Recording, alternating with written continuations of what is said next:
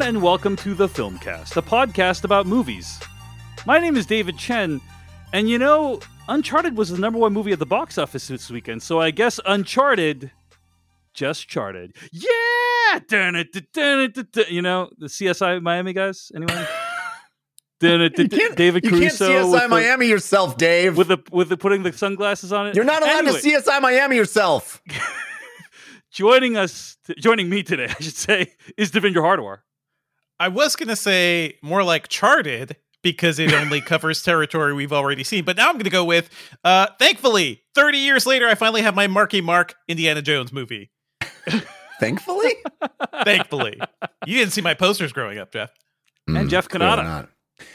I'm going to review the movie tonight in varying stages of tucked. All right. Well, uh, those are, of course, all oblique references to the fact that we're going to be reviewing Uncharted today. But before we even talk about anything else, we got to introduce a very special guest today because this week we have a very special episode, a Filmcast DLC crossover. Joining us for today is our friend, our co host, and actually a nemesis because he actually takes a lot of time away from Jeff Cannata when Yeah. Jeff could be working on Filmcast stuff. This is why we can't record on Sunday nights. Thanks. That's, that's true. Thanks. Mr. Christian Spicer. Wait, you know my brother, comma Sam? What? What? I, I'm confused. I thought, I thought you said you knew my brother, comma Sam. Oh, Mm. happy to be here. Welcome to the podcast, Christian. Dave, for this is having like me. This is like a Sony exclusive on the Xbox console. It's like Batman in a Marvel movie. It's Mhm. like eh, what?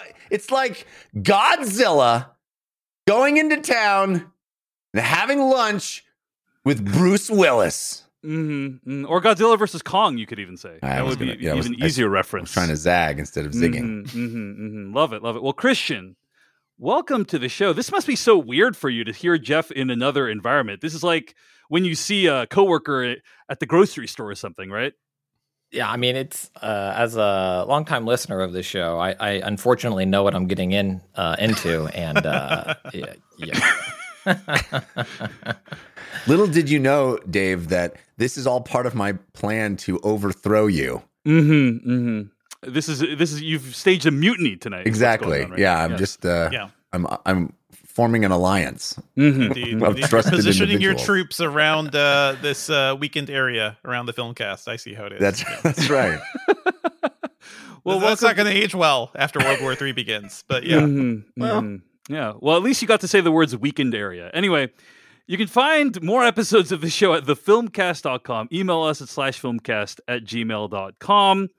Today, we're going to talk about some what we've been watching. We're going to move on into some weekly plugs and conclude with an in depth review of Uncharted, the new Ruben Fleischer movie starring Tom Holland and Marky Mark. Uh, wasn't always going to star Tom Holland and Marky Mark. Wasn't always going to be a Ruben Fleischer movie, but that's what we ended up with, and we're going to talk about the implications of that. Hmm. Uh, I also want to mention, of course, you can recommend stuff for us to watch using hashtag slash tag. And if you want to support the podcast, go to patreon.com slash film podcast. Uh, sign up for ad-free episodes and exclusive After Darks. This month, we are reviewing every movie in the Scream franchise leading up to our review of Scream 5 next month. Uh, so if you want to get those episodes, patreon.com slash film podcast, where you can get them. All right, Our folks. uh, Scream streams, is that what we're calling them? uh, yeah, uh, uh, Scream streams. Is that what you said, Jeff? Yeah, Scream streams. non-stop stream, scream, scream, Yeah. screaming. Yep, yeah. yeah, yeah. I was, I, th- that was me trying to come up with another word that rhymes with stream, and I, I couldn't just now.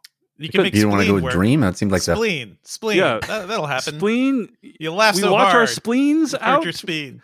This is ru- this is a rough segment, guys. I'm sorry about this. Yeah.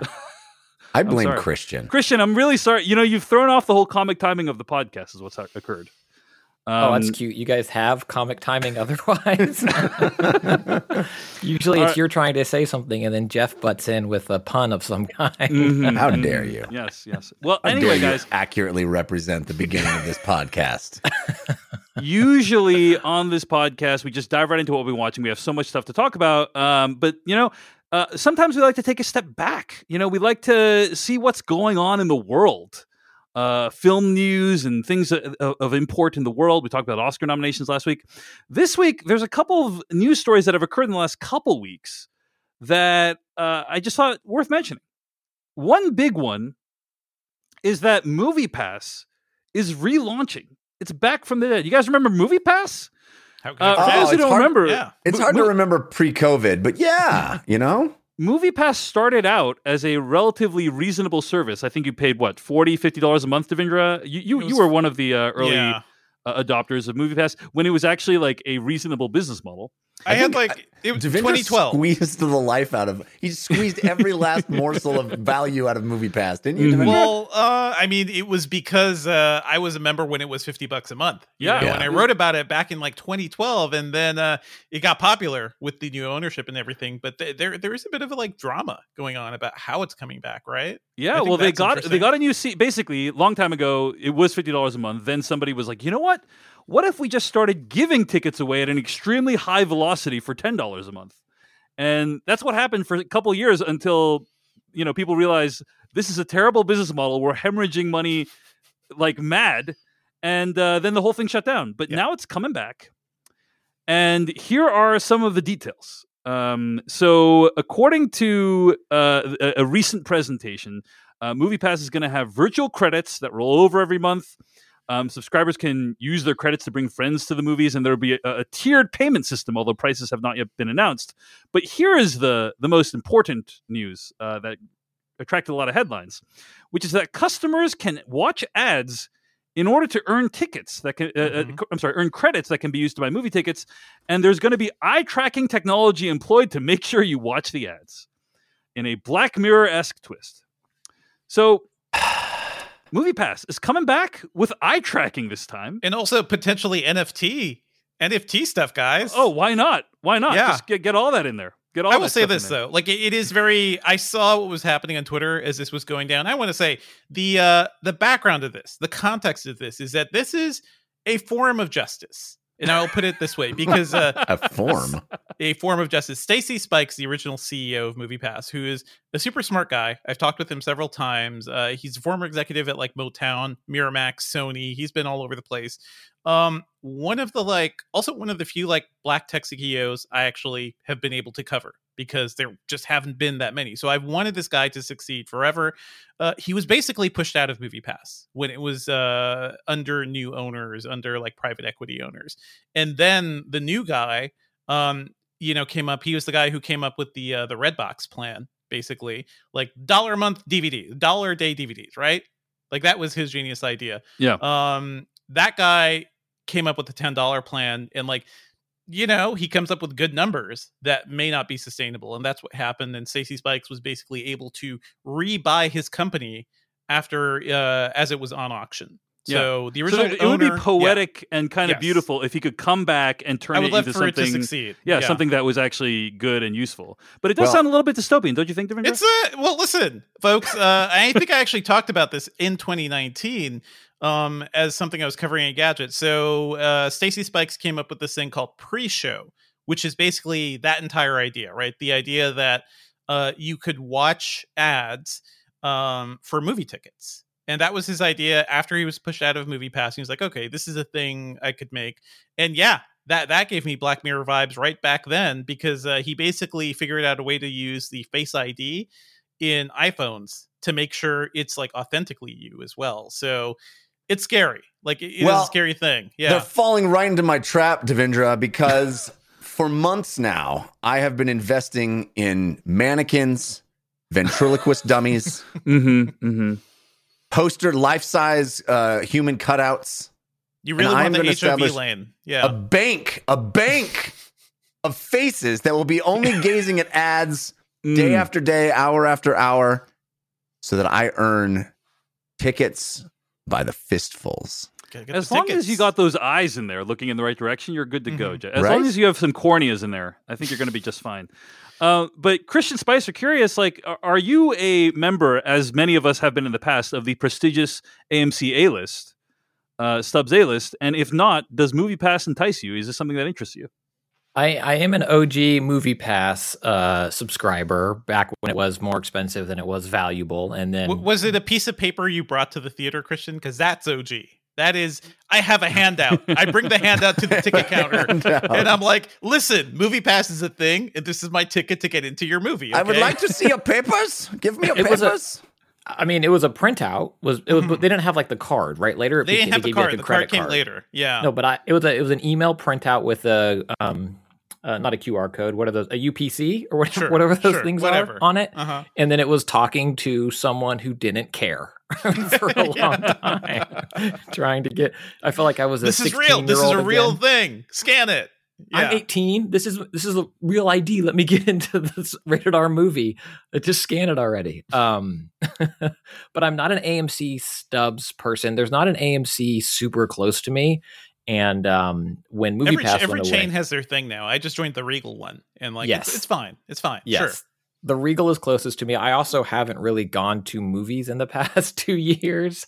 Um, and before that, I was a big um, uh, Cinedrome uh, uh, snob. the word I'm looking. That's the word. Member. It's the it. highest level of member at the. Yeah, what was it? Mm. And then ArcLight enclosed, and so I have a Regal close to me, uh, and it's fine. Like they don't mat the screen, you know, like it's fine. Um, but this new Movie Pass, it, it seems more complicated than it. I I- what worked with the ten dollar one, aside from no business plan, was that it it was a very simple message, right? Like consumer facing made a lot of sense. This, I mean, I feel like Spikes has had one big press conference about it and several other press releases, and it's like you'll earn credits and you can share those credits, and there'll be two tiers, pricing tiers. I won't tell you how much those Mhm. are, but you can also invest in the company. Do you want to invest in the company? You, can want. FT? Yeah. Yeah, and it, I just I don't know what it is other than Mhm. that I'm paying Jeff to make a mannequin for me. Is Mhm. Yeah. This thing is more Get in on the complicated ground than the systems in Sifu. Am I right, guys? It's a Wow. it's a Wow. good gaming Don't, pa- crossover. don't pander to the DLC hosts. and the crossover audience. I will. I will say this though. Like the pre-show thing sounds dystopian, but uh, guys, you know, you know what people love? Free shit. People love free shit, Yeah. and uh, I've I've talked to so many companies like Roku. I people even listening to the show may not realize this. All these companies have free movie channels, and what these free company what these movie channels do is uh, just make bank for all these companies. People just watch these things and have ads in between. And for Roku and for IMDb and a whole bunch of other companies, it's just printing money because people want these free movies. So, yeah.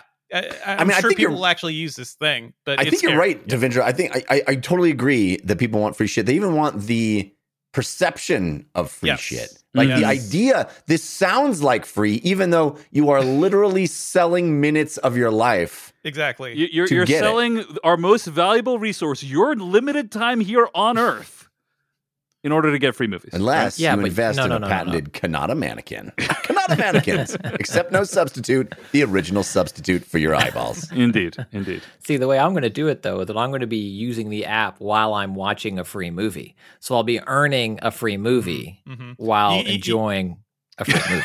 You got to use the uh, the Errol Morris, uh, you know, the overlay thing. because- Interrotron. The yeah, yeah. So you have Interrotron, to like look at the ad while also watching a movie behind yes, the ad. Exactly. No, that's Christian's gonna go into- Devindra. That's He's going to have intense eye training so that he can just quickly dash his eyes from left to right and watch two things at once. indeed, indeed.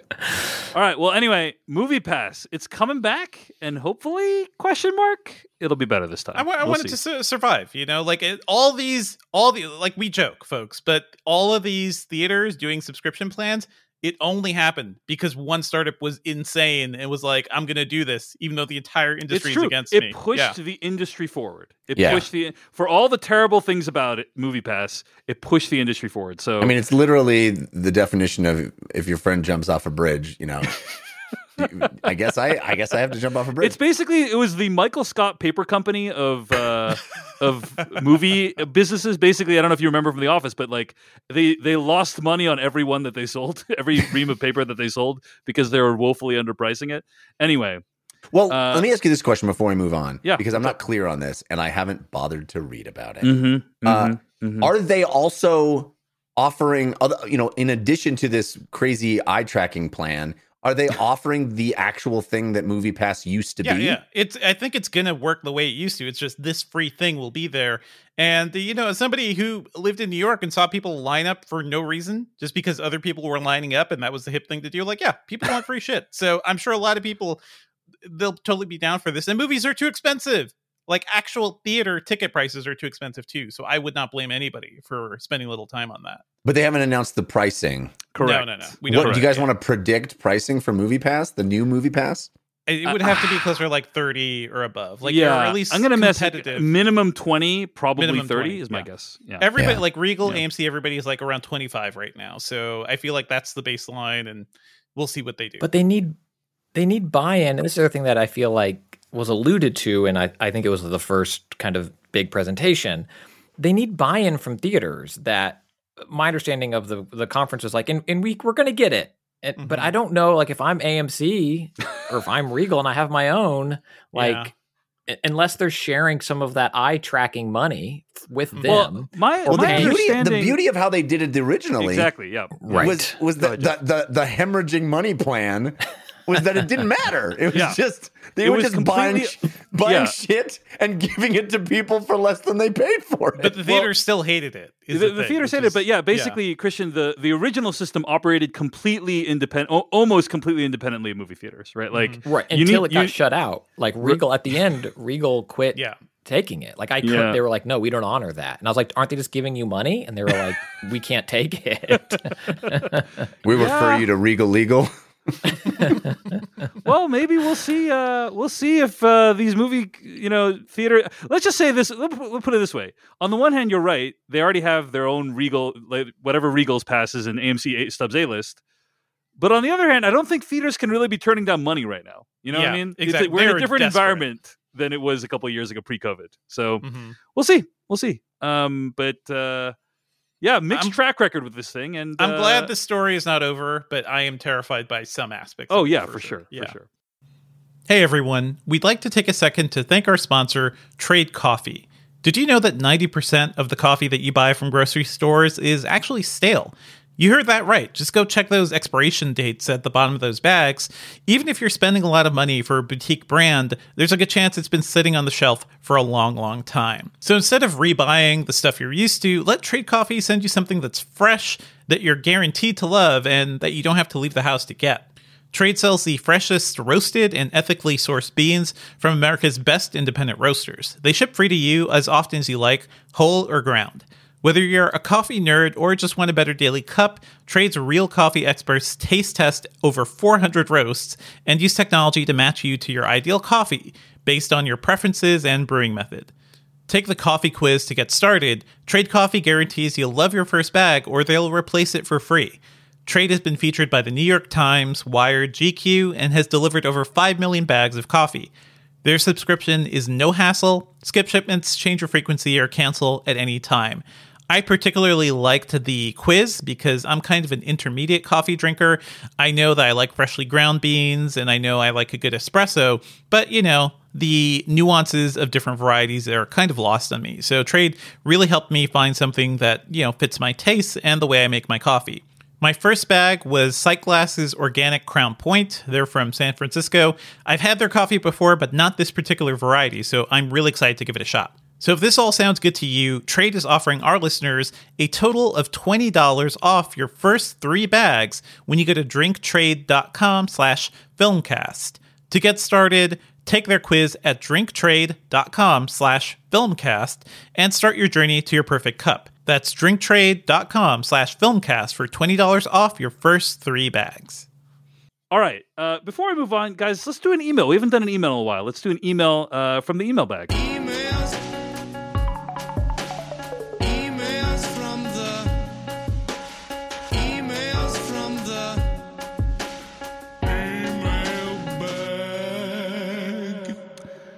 All right. Uh, this one comes in from Tyler from Sacramento, who writes into slash filmcast at gmail.com. Tyler writes in, quote, I don't know if any of you would find this interesting, but a profound realization has just come to me. For some reason, I've enjoyed watching streaming on my phone over the last few years. Sometimes the picture is more solid and the sound more immersive with headphones, but I think I may have stumbled upon the real reason why I enjoy movies and TV on my phone. While I was on vacation in Hawaii, I noticed how enthralled I was watching Station 11 on the plane rides to and from the islands. You see, when you're watching TV on your phone, you aren't distracted by your phone. I got home a week and a half later, and within, within the first 20 minutes of watching another episode of Station 11, I had already picked up my phone to quote unquote multitask and lose focus on the show. Mm. I think overall, this is a lesson for me to put my phone away, but I do not believe that watching TV on your phone is without merit. In fact, watching a little bit of Arcane in bed before you sleep can be a pleasant ending to a mundane day. Love you guys and just wanted to share. End quote. I love it. This is why we need to make cars that are controlled by your phone. I, I think Uh-huh. James Bond did that. Didn't work out so you well just for him. sit in the driver's seat, hold your phone, you look at the phone, and it shows you a vision of what's out the front windshield. Mhm. Yeah. And this you way you can't be distracted by the phone, is what you're saying, right? exactly. You Yeah, steer yeah. with the gyroscope, and now you're looking at your phone, driving your car. I, I am curious, like, do you guys actually do a lot of like TV viewing on Oh, TV or film viewing on your phone? Absolutely. Not maybe not so much uh, film viewing, but let's say cer- certain levels of shows, uh, such as Reacher, that we'll be talking about soon, uh, where I don't I don't need like the best presentation, but also I I have an iPhone 13 Pro. You know, most most Shut phones your look- mouth. look good. Shut it. most shut phones your, look good. But shut your Reacher is face right fine. now. You don't get the, his immense size on your tiny phone screen. You do, you do actually. You just you bring the phone real close, real close to you. But I I have to steal moments where I could just like lay down, you know, like lay down flat because I have a three year old. And I'm spending all day with the three year old. She only recently started daycare. But uh my my routine was after I collapse at the end of the day and I cannot move to my living room or is- anywhere else. I just I lay down wherever I am, like uh, okay, it's Reacher time, baby. Entertain This me. isn't this isn't choosing to watch things on your phone. This is surrendering to watch This is things. on technology uh, helping us. This is you the- know. Uh-huh. This is the I'm trapped under something plan of viewing. But no, it's Um, good. It's it's a pretty good experience. I'll I will say I in general do not watch uh, any TV or film on on my phone. I watch a lot of TikToks and YouTube videos on my phone, um, Yeah. but I don't watch any TV or film. Sometimes uh, I'll make an exception if I'm uh, watching something, you know, downstairs in the living room, and then uh, I get like two hours into it, and then uh, there's like 15 minutes left, and I'm really tired. And I'll, I'll take Mm-hmm. Oh, it upstairs sure. and and finish it while I'm like brushing my teeth or something. But Mhm. usually I won't do that with even a film because I I I don't want to have that experience when when watching. you, you respect the movie too much. I, yeah. I was going to say that, but I don't want to seem too snobbish because you know, as you said, people have necessity. Like uh, For they sure. watch. I, I don't think anyone necessarily prefer, or most people I don't think prefer to watch it on their phone, but they do it because of necessity, and and I want to respect that. People have different needs and and uh, availabilities. Yeah, s- such as when the responsibilities of life crush you down to a pulp, so that you just have to lay down, just just lay flat. It's, It's a my lay beautiful- flat it's movement. a you know? beautiful poetic Yeah, notion. beautifully I, said. I, Beautifully. I am right there with you, Devindra. I just I just uh, don't actually turn on anything. My brain just- is also destroyed to a Stare at the wall, stare So- at the ceiling. no, I'll, Also, yeah, I'll turn yeah. on you know something inane like Twitter or YouTube or something. That's the only thing that I can manage to muster at that point. I'm not uh, my my brain isn't up for the the weighty plot of a Reacher episode. You know, Christian, how about you? You do any uh, viewing of uh, TV or film on a like? I, I'm I'm talking about not like when you travel. Obviously, I think many of us use uh, a phone to watch stuff when we travel, but like just like from a day to day perspective, do you uh, use your phone to watch anything? Not my phone so much. Um, I think the last thing I watched on my phone was Dune because I really wanted to see that the way the director intended. Um, but other than, um, I use my iPad quite a bit, um, and it, like I could easily turn on a TV or go to a TV, but like an I I think, and maybe this is you know not addressing the question properly, but I think like an iPad, holding an iPad Mhm. is about the same size as a lot of people's TVs in Yeah. terms of your distance from it and where you Mm. sit. And I think a lot of people, myself included, oftentimes a good set of headphones is better than your TV speakers or your sound bar, your sound system. And so there are often shows that Mhm. that have a good sound mix that I'll be like, it's easier for me to get my good headphones set up to my iPad and watch this Yeah. than it is to do that through my Apple TV or whatever, or, or use my sound bar. Um, my phone, not so much, but other devices that are, aren't TVs all the time. Mhm, mhm. Th- There was an interview with New York Times film critic A.O. Scott several years ago where he admitted one of his favorite favorite ways to watch movies is on a laptop with headphones because he felt Well- more immersed in it. Well, he's always getting screener links. That's not fair, you know. But I've, I I kind of reject this notion. I, I've heard it a lot, and and I I think on the face of it, it it, it sounds true, but I think it's a false equivalency to say I hold the phone close to my face so it's as big as a giant screen, you know, i- in ratio to my eyeballs. I just I I, I kind of reject that notion as far as it providing an equivalent experience. I just don't it's, think it's a different experience. yeah, I don't think that that that the ratio of Yeah. size to face is not what I'm achieving when I have a big thing, you know, Jeff big needs a good ratio of size to face and distance from the screen. That's the combo distance. that you need. yes, right? that's a yeah, very Yes. good combo. yes. I think yes. I, I don't know if it's ratio size to face, but I think for me the way I look at it is a ratio of screen to distraction. exactly. And so if Well, I'm mm. sitting yeah. on a couch and stuff's running through, or this and that's happening, or something's going to pull my focus another way, or if I'm sitting down, like the screen on my iPad is big enough that I am fully engrossed in what I'm watching and I'm not being pulled away a million different ways. I'm not looking over it, I'm not looking through it. And for a long time, my iPad was the highest resolution screen in my house. Retina display, Yeah. baby. But well, I think you bring up a good point. And I think this is the more, more, from my perspective, the more interesting point from our emailer, which is use the phone so you can't use the phone for Mhm. anything else. hmm That's Here's fa- the that's problem a with that. Here's- fascinating. Here's the problem with that philosophy, though, Jeff. Is the new iPhone iOS now has picture in picture, Yeah. so you can You just swipe flip- flip away it up. and Yeah. still Yeah. be watching the No, thing. that's the other thing I was going to bring up, Dave. When you were talking about how you know you you, you want to maintain the integrity of the of the Mhm. viewing experience, we already know the statistics of your viewage hour per day. There is no universe where you have the pure time. There's not enough hours in the 24 hour period for you to achieve your phone statistics and also be watching things purely. I'm afraid I have no idea what you're talking about, Jeff. I'm afraid I have no idea what you're talking about. But also, I- yeah, go ahead, Christian. I was gonna say just battery life. Like I Yeah. on this other show that I do without anyone else on this show called Mhm. DL- DLC, a video game podcast. Certainly no Um, one of note on the show. Yes, but yep. no, no one of screen to face ratio. I want to talk about. um, I do a decent amount of cloud gaming. I love cloud gaming, Stadia, GeForce Now, Xbox, XCloud, stuff like that. And I will play a lot of it on my phone with a backbone Oh, wow. controller Yeah. attachment. I, and I've it's- literally never heard the st- the sentence "I love cloud gaming." So thank you, Christian. Well, You're- thanks you're for telling me that you life. don't listen to DLC despite having been a guest on it. oh wow, recriminations. Anyway, yes, you were Uh, saying battery life. Battery life, problem. like a lot of my, you know, I- won't do long gaming sessions that way if, heaven forbid, I need to use my phone for anything else, you know, like, and I feel like movie watching and streaming is kind of the same. I'm not going to want to watch an Mhm. hour long movie on my phone because I'm going to need my phone for all my phone stuff throughout the day. And I have an older phone, it's a 10. Um, but I think even when it was new, my battery wasn't, I still wasn't. I, Yeah, that was this way. Rough. Yeah, I save my rocket launcher, my rockets and my rocket launcher the whole game because I don't know when I'll need them. You know, like that's how I am with my battery life and my phone too. I'm like below fifty percent, baby, better charge. Sorry, honey, can't accept your call. Yeah. Straight to voicemail.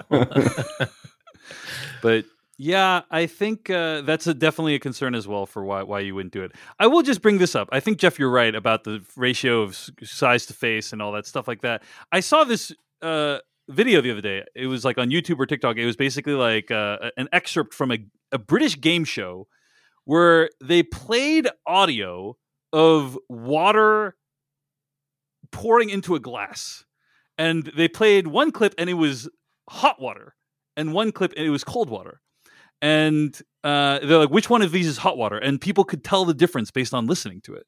And I was like, that's fascinating because basically, you know, the particles move at a different speed, basically. And uh, I just feel like people are very sensitive to the, like the experience of a home theater or a living room TV screen or whatever is just fundamentally different in ways that we can't even necessarily articulate, but it has to do with like how the sound bounces off the walls and how the light reflects off the ceiling and all that stuff like that. You know what I mean? So um, I, I I agree with you. if you can, you know, have the unadulterated experience, uh, then that's great. And you know, if you can only Yeah. consume media in between micro sleeps while you're managing your children, you know, all the power to you as well. But It's uh, it's funny though because what what is VR except the the, the screens on your eyeballs? Yeah. You Right. know, like Yeah. that that is how VR works. So I- I feel like the phones are just getting us halfway there. Yeah, there's this other podcast that I do where I talk a lot about VR, but I I'm not interested in watching a movie in the virtual, the big screen VR experience. Ooh. I mean, the resolution isn't there for most of the headsets, mhm, uh, yeah. but also it's still not the same, right? It's still it's still not as good as as you know sitting in a room and like you Yeah. said, having it bounce off the Mhm. walls and all I, that I did some like side by side stuff with people at the virtual Sundance and like with some of my colleagues at Engadget, and we would sit in the virtual theater and all be in that thing, and it i- it is kind of wild. It was like being in in an actual theater once again. that- yeah. that's the case I can see for it right now. Is if you can like hang out with friends and watch an old movie, like that would be cool. You know, right? That would be cool. Yeah. where it's not it's not uh the fidelity is not what you're going for but anyway thanks for the email tyler and the thought-provoking question but i think for for the most part yeah uh watching on your phone does have a lot of uh, benefits does have some downfalls um, and it by far is the way you should watch Denis Villeneuve and Christopher Nolan films because that's how they they want it. Mm-hmm. Please let right? them know as well. Yeah, Like, be, be sure to send pop them them an email mail. about that as well. Okay. Uh, well, folks, let's get to what we've been watching this week. Christian, hit us up with some things you've been watching. As teased, I guess I'll start with um, Reacher on Prime Video, which um, Devindra, you talked about what two two weeks ago, three a weeks while ago, Yeah. something like that. Um, and hearing you dismiss it as a phone show. Um, I, I- I enjoy. I a don't phone think he's show. dismissing it, Christian. He he said phone show is among Yeah. his most prized It- time. it- is what I. I, I used to just stare at the ceiling. Okay, that that was recovery time for me. Now, now I can watch It's Reacher. better than the ceiling. Devindra Hardawar, the film cast. I don't know. I haven't seen your ceiling, so I can't comment on that. but uh, I I really like Reacher. It is um for folks who didn't hear a couple weeks ago, you know, when it was basically described, it is uh, based on the books, Jack Reacher book series, uh the Tom Cruise films, uh same kind of guy, same plot, same same idea. And it's a drifter who comes into town. Uh you don't really know much about him. Uh and then a mystery happens and Yeah. he's got to solve it. and he he big. He big And- is the the one thing. He yeah. thick. and that's yes, Yeah. that's the book description of him is that you know this hulking fi- I mean probably every 10 pages in the books describe the sheer physical size of this man. Yeah. And in this Amazon Prime uh, version of it, it's Alan Ritchson playing Jack Reacher versus Tom Cruise in the the two films. And Alan Ritchson from um, I knew him first from uh, Titans on on HBO Max um, as Hawk is a very large man. So when I saw the casting for him as Reacher, I was like, oh okay, they're going for if nothing else, we got the big dude. you know, like that was their back of the box pitch for it. And much like the books, probably twice an episode, they comment. Someone comments on how big he, big he is. There- Often eh, at one point, he goes to a barbecue and he has to eat like three meals. I'm like, yeah, sure, checks out. Yeah, yes, yes, he's he's a big dude and he does big dude stuff. And there's a comment about that, like, how do you eat so much and look the way you do? He doesn't answer and then takes a bite of pie, and it's just like, he walks Perfect. everywhere. Is the thing. Like eh, he he doesn't drive. He takes the the bus and he walks. he So also that's a good exercise. Yeah. Went at least two weeks during the course of this, you know, timeline of this first season, never lifting weights though, right? Like he never, you got to sustain that mass. Mhm. Um, it's easy to joke about, but it is a throwback, in my opinion, it is a throwback to a type of show that used to exist way more commonly Mhm. in maybe the early 90s of these, maybe even before that. Oh Um, yeah, it's all about the '80s, like Knight Rider, Yeah, MacGyver, all One those. man Yes. on a mission. Yeah. Yeah. in- the even hour the Hulk. long the, Mhm. yes the hour long action adventure tv show and we moved away from that in a lot of ways where they needed to become prestige drama but then still have like one action set piece or something like that and i feel like a lot of what makes reacher work is Mhm. you know that fight scene in daredevil this show has three of them per episode. and it's really cool fighting. And and the story and the plot is kind of this, you know, murder mystery Murder that mystery. Yeah. Everyone's in on it. Yeah. it- it's it's not you know it's not uh top tier but it's The- it's the other favorite genre of mine that i think has gone by the wayside which uh willa fitzgerald uh, plays a character named roscoe in reacher she was also the lead in the scream uh mtv scream tv show right. Yeah, yeah. which my other favorite genre that has kind of gone by the wayside is the what I call kids know better than adults genre of of uh, TV and films, where it's like, oh no, something bad's happening. We should get people who can help us. No, no, no. Us group of 14 year olds, we got it covered. And then they go and solve it. And that's what Reacher is. It's like, oh no, something really bad is happening. Well, this guy's just came to town. he can solve it. There, there are things about the show that I really enjoy watching. And I'll say that. I think it's a really enjoyable show. And if anybody uh, has liked my TV recommendation so far, I, I think you'll appreciate it. Like it's nice, uh, easy, easy to drink down action show. There, there are some scenes though that are just ridiculous. At one point, there was a scene like episode three or four where there is a four way phone conversation. It's three people talking into a speakerphone to somebody who just learned that somebody they love died. So that person on the phone is distraught, but they're also they're also a plot dumper. So they're like, "Oh my god, I can't believe it." Well, you know, uh, and then, "Oh my god, oh my god," and then uh, every every ten seconds, somebody else jumps in with more questions for the person who is clearly distraught, but they need to pump them for more information. It was just hilarious. Like it was a badly constructed scene, uh, but I cackled at how silly it all was. Like the the most important speakerphone conversation you'll ever see on television occurs in Well, Reacher.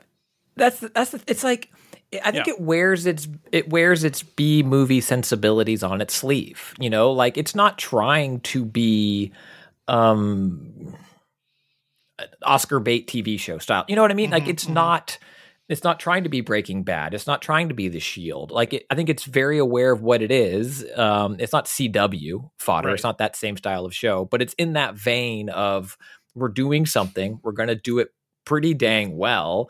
But also, I think the thing that struck me the most about it, Vendra, is it, it definitely uses its we're on a streaming service in Mhm. in I think weird and uneven ways. There is full frontal male nudity uh, in it. There is a strip club with a lot of uh, naked women dancing. Some there's some gratuitous violence. I think there's a few f bombs, and then but they don't. It's not consistent, right? It's not John Wick. It's just like, oh hey, we, we're on we're on Prime Video. Let's let's put a penis in this episode. Yeah. What? I, Why I not? feel I feel like if it Call only that the thi- I- I- Reacher hound. Wow. wow. I don't know. okay. Don't. Okay. Yeah. All I right. don't bad, Jeff. Not bad. Uh, so Christian, sounds like you like the show. You like and recommend it. Yeah. highly highly recommend it it is easy viewing at a time where i feel like so much of what i wa- watch isn't it is you know something that makes me think or is you know uh, weightier and i need something to just enjoy for the Mhm. sake of enjoyment because the weight of the world there's a igby goes down i just feel this great pressure He sounds like On my Devindra's right there with you on that Yeah, point. yeah, we we totally agree. Yeah. Yeah, it's it's wonderful All right, that's Reacher. It's on Prime Video. Christian, what else have you been watching this week? So I want to elevate that genre a little bit. And if you could only pick one between Reacher or My Name, which is on Netflix, I would recommend you start with My Name. It is similar in that it is uh, a person is dead. We got to find out what happened, avenge them kind of premise. Um, it is uh, Korean, a Korean TV show. Um, and it's uh, Park Hee Soon is the um, uh, older star from it who I think people might recognize from other things, even if they're not uh, aware of his work. Mhm. And then Han So Hee, who I didn't know um, before this show, um, but just does a phenomenal job. And again, it is an hour long. There's going to be two to three awesome fight scenes, like, and I mean awesome fight scenes in in my name. And as it s- solves this season long mystery about what happened, and the premise for my name is a person the um, Hansi Han, so he he's character, easy for me to say, needs to infiltrate the police while undercover for the mob to find the truth. But you know, who's double crossing who? How deep does this you know mystery go? And can she get the truth, or will she be consumed by, um, you know, everything collapsing around her, a la The Departed and and and movies like that, American movies like that. And I think what makes it so exquisite again is the idea, the narrative thrust is one that's easy to understand. You're not sitting there wondering, is Kendall Roy a hero? Do I like him? Am I on board with what's happening? Uh, do I like Logan? Do I like any of these people? It's like, no, no, no. I know who I'm rooting for. I'm going to see four awesome fights. And at the end of the day, I move on to something else. It's so good. Have either of you, have any of you watched it? No, have not I've heard good yet. things. But it's called No. Yeah, yeah, yeah. But it's called My Name, and it's streaming right now on Netflix. And it sounds like Christian Spicer highly recommends it. Yes. Yes, very highly recommended. Between that and Reacher, start with my name, better fights, then go to Reacher. Um, and the last thing uh, that I'm I'm rewatching, uh, my wife has not watched it. We're watching it together. Is Chernobyl on HBO? Yeah, I mean, you know, if if all you seek is the lighthearted, you know, get, you know, pick me up at the end of the day, then you'd want to combine a Reacher with Chernobyl, right? Like that's exactly. a good. It's the only way to cocktail right there. survive, basically. yeah. Yeah. If you weren't already on the ground looking up at the ceiling, it'll get you there.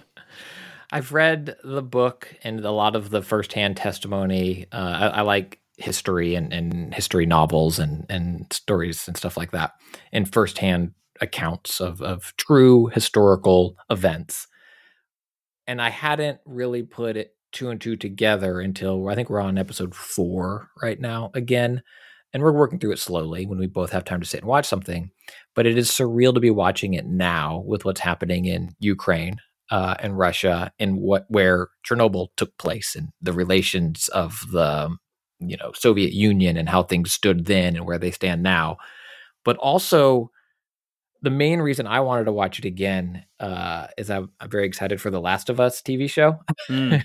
coming to HBO. You just really got to pregame that. Yeah. yeah, it's, I uh, Craig mean- Mazin's doing both, right? Yeah. Yes, Yeah. and you watch Chernobyl and it's like, oh, they can just turn a corner and this could be Mhm. the Last of Us show. Like Mm. the pieces are there, you know, for kind of how that world is set up and how it's presented. Um, but if anyone hasn't watched it, I'm sure you all talked about uh, Chernobyl on this show. Yeah.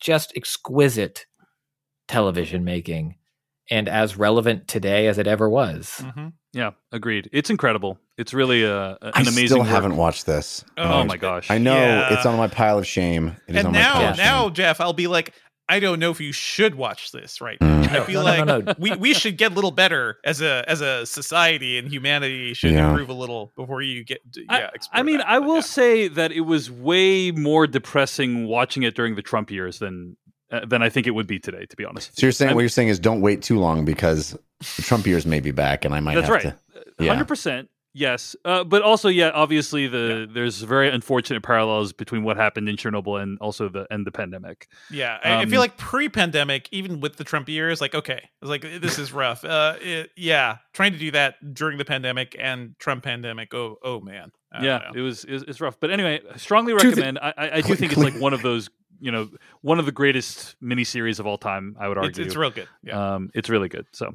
Two things that might sway you, Jeff. One, like Reacher, it also has uh, full frontal in it, so I mean, I mean, um, you know what I love. you might you might want to watch that maybe on an iPhone up close to your face, so you have good Yeah. uh, face to screen ratio. Yeah, I got that Uh, ratio up in my face. and two, and I and I mean this sincerely from like the historical context and what happened, and, and as it's portrayed in in the miniseries as well.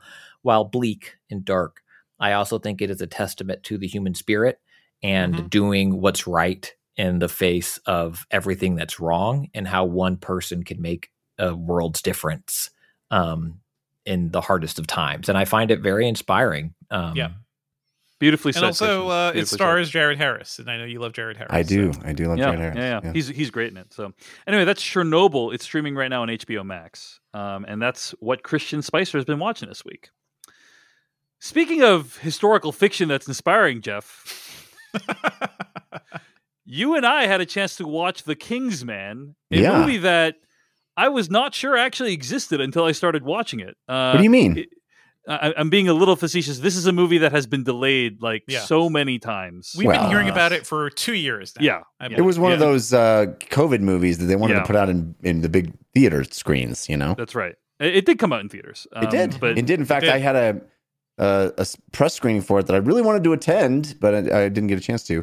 Um, so I was I was excited when it finally hit HBO Max because I I had been wanting to see this. this movie was originally scheduled to be released on November eighth, twenty nineteen. Yeah. Wow. Th- that trailer has been out forever. Yeah. Then it got pushed back to February 2020, and then by that point, it got it got pushed back again. And then you know after that, y- you're basically couldn't come out until uh, after COVID had been raging for a little bit. But uh, this movie, The King's Man, is the third film in the Kingsman series. It's directed by Matthew Vaughn. It has recently hit Hulu and I think HBO Max as well. I watched it on Um, HBO Max. Yeah. I watched it on Hulu, so uh, it's definitely on both.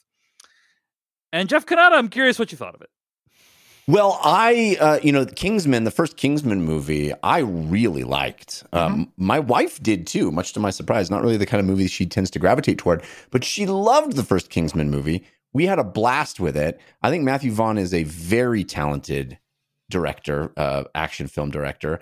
And we went into the second Kingsman movie, what I think it's called The Golden Circle or something like that. Yes, very good. Um, yeah, We went into that she was like, oh my gosh, I want to go. My wife doesn't get to go to the movies very often. We have children. So I get to go because I have this job, uh, but she doesn't go. So it's very rare that we get to go to the movies together. It's very rare that there's a movie that elevates to the point of get a babysitter because I want to go see this with you.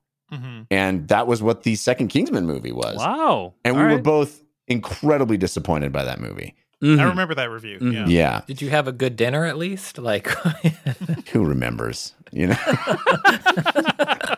oh, apparently, I, we thought you did based on that story, but okay. All I know is the night was fraught with disappointment.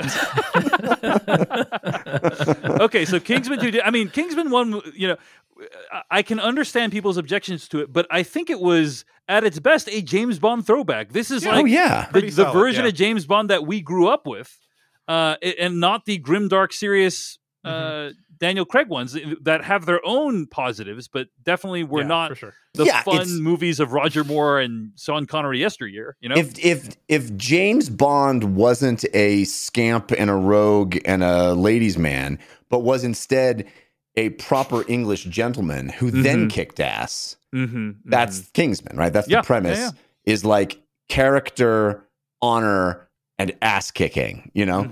Um, and I'm all out of character and honor. so, yeah. The Kingsman is a prequel to those two films that takes place during one of the happiest times in human history, World War One. Mm, Uh, yeah. you know, if, you, if you're going to set a movie during a really fun, w- wacky time in human history, World Yeah. War One is where you choose. You gotta right? get some trench Yeah. warfare in there. Yeah. yeah, yeah, yeah. I really had a great time with The King's Man. I I loved it. I genuinely had a blast watching it. Uh, right now, I have uh, lots of family in town. Uh, there are ten people staying in my house right now. Uh, we had a big uh, watching party after the kids went to bed, uh, and everybody loved it. My mom loved it. Everybody had a great time with this movie. I had a great time with this movie. I feel like this is a return to form for this franchise. I feel like the second movie was a complete misfire and it went into like Goofy Town and It was you know, a cartoon. it really at was. It was it was it was I mean the first movie had some wacky stuff. This movie has some wacky stuff, but the wacky stuff in this movie Yeah. is cool and awesome. I mean there's there are sequences in this that I've never seen in any movie before.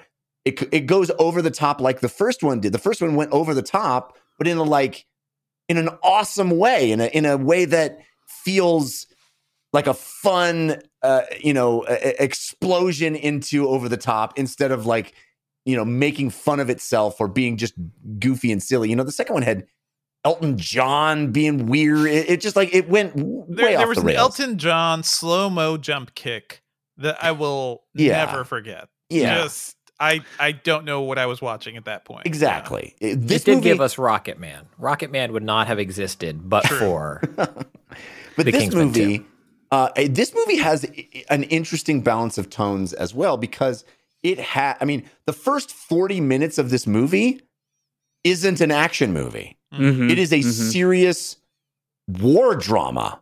and like historical epic. I mean, the first 10 minutes of this movie, I got choked up. It is, I mean, it is, I mean, it's very melodramatic, very um, um, uh, manipulative almost, but I think effective and well shot and well executed. And it, it- so the first 40 minutes, there's not any of that actiony stuff. I mean, there's there's there's action in the sense of uh, the you know the film still has a pace and a and a um, you know there are big, big you know sort of war things that happen, but it's not that James Bond movie. Um, and then in f- 40 minutes in, it becomes that, and then it goes into such really fun, awesome places, in my opinion, that are, but it also is still balancing this tone of kind of being a war movie and having very some very surprising emotional wallops that still happen. Um, in the middle of what are some of the coolest action sequences, original, uh, unconventional, odd, cool, different kinds of things that you've never seen before, in the way that Matthew Vaughn can do. Like that dude shoots action in a really cool way, I think. And you know, the the conceit of these movies is, the- you know, in the first two that um, Colin Firth can be an action star, like you know what, f- late forties, early fifties, Colin Right. Firth. And then th- this movie, it's like 50, go even 60 year old. Ralph Fiennes can be Ralph an action Fiennes. Ralph baby. Fiennes, who's 59 years old, Yeah. is in this movie. I guess he's I mean- probably 55 or 56 when it was made, but yeah. straight up like kicking ass. Yes. And I, I mean, I love that about it. It's it's these old proper English gentlemen, these these you know these very prestigious actors. Both of these guys, Oscar nominees, if not winners. You know, and then they're just going at it, going for it. So I don't know. I feel like Dave, your your setup made me think that you did not like this movie, but I had a I'm sorry. blast I'm with sorry. it. Here's the thing, Jeff. Here's the thing. Because there's another thing on the what we've been watching list that you and I wholeheartedly agree on. I am gonna unload on this one, unfortunately. um, I thought this movie is is kind of a disaster, tonally a disaster, in my opinion. As you say, there is a section of this movie that feels like it could have been from the movie 1917, the Sam Mendes movie, Yeah. right? Like it's straight out of 1917. Aesthetically, it looks like it could have come from 1917. Tonally, In the sense that it's beautifully shot, right? yeah, beautifully shot. Like it's and it's like has the kind of drama and heartbreak of a 1917 in this movie. Uh, that also happens to feature, you know, Rasputin massaging a wound in Ra- Ralph Fiennes' uh, leg while he's edging. Um, and it's just like it- it's just so random and awesome. bizarre the tonal shifts in this in this movie. Uh, I don't think it works, unfortunately. Um, and so for does me, that his- yeah, go does ahead. the historical not realism but like uh, does, is it hampered by the fact that it uses real people and it tries to i mean i remember I the think preview for it hundred was percent like yes. No. I, Okay. I think a mm. hundred percent yes. I mean, I, I am going to spoil what is in the post credit sequence. Okay, so Yeah, if you don't want to know what's in the Yeah. post credit sequence, skip forward. But basically, the entire movie, The King's Man, is about a cabal of global leaders that are seeking to kind of do damage to England because Mm-hmm. uh, a Scottish separatist has like really uh, a grudge against England and he wants to like destroy England, right? And there's all these people in this cabal, like Lenin is in the cabal, and you're finding out like Mata Hari, the spy, is in the like all these people are in the cabal that you Yeah, know throughout like history. The League of Ex- of um, Extraordinary Gentlemen for bad guys. Right, right. And then whatever happens in the movie, which I won't spoil, but I will spoil what's in the post credits. At the post credit sequence, you find out guess who else is in the cabal? Adolf Hitler. He's he is the Thanos esque, you know, post credits Marvel stinger villain that shows up, and it's like. I, I don't know. I feel like the moment when you're invoking a Marvel film and the guy is Adolf Hitler, you have jumped the shark as a movie. That's that's me personally as as a franchise. Did, were argue. we also- surprised? Like this is a World War One action movie where Rasputin is the main villain. I'm Like, uh, okay, Matthew Vaughn, how how long? how long until you pull the Hitler card? Of course. I guess, I guess my Yeah. point is though that if that if the whole movie was that wacky and out of control, I would have actually potentially been on board. But it has this whole 1917 mini film shoved into it, And for me, the two just didn't gel together. Um, Christian, you had a question, and then happy to Yeah, was- put it back to Jeff. yeah, the the latter two films I feel like didn't do that, right? They didn't. There's no Hitler in the Kingsmen, no, there is right? not. Like, Well- there's not. There's not like real. It's Samuel not like Jackson an, with the with a lisp. That was yeah. or like you know LBJ as like the Well, the bristled American, not letting them do what they want to do. Right? It's all. It was all just fictional Yeah, it's supervillain. no, no, no, no, no. The, the the the the conceit of the Kingsman franchise. I mean, again, this is from the mind of Mark Millar, the comic book writer. Mhm. So Mhm. Yes. that none of this is a surprise. But the the conceit of the Kingsman franchise is that all you know, all of the uh, for all of uh, modern history, there's been this other group that Mhm. has been operating outside the political realm, affecting history. And we find out about it in, you know, in the second movie, we find out like there's an American uh, Right. uh, version of them, and there's a you know, there's all over the all over the world there there are versions of the Kingsmen for their nationality, and they've all been pulling the string strings and you know pushing the the direction of human history in certain ways. So it, I don't think the the idea that a prequel would go back and pull from actual human history and use you know and cartoonize uh, these these historical figures in in in the service of creating a uh, Bond villain esque cabal. I, I don't think that that's out of character for the franchise, and I found it to be very fun. Mhm. Um, I mean, I, I think it's kind of one of those ideas where it's fun as long as you don't think too hard about it. Then it's like, wait a second, was Hitler really in the cabal? You know, like well, of course, just- dude. The cabal Yeah. meets on a a, uh, a cliff house that is that is impossible impossible to get to. geographically or geologically impossible. geologically Like, impossible, yeah. logistically impossible. Like the fact that anyone could live up there, or, or you know, the- how do you get supplies? There's no, it's Right. none of it If makes any the, damn if the whole movie, I'm just saying, Jeff, if the whole movie had been like that, I would have been like, that, that was fun. And because it's like half of that and half of this really over serious kind of World War One epic, uh, I, I I wasn't a fan. But I'm glad you liked it, and I'm glad your family liked it. Mm-hmm. I just And- feel like that yeah.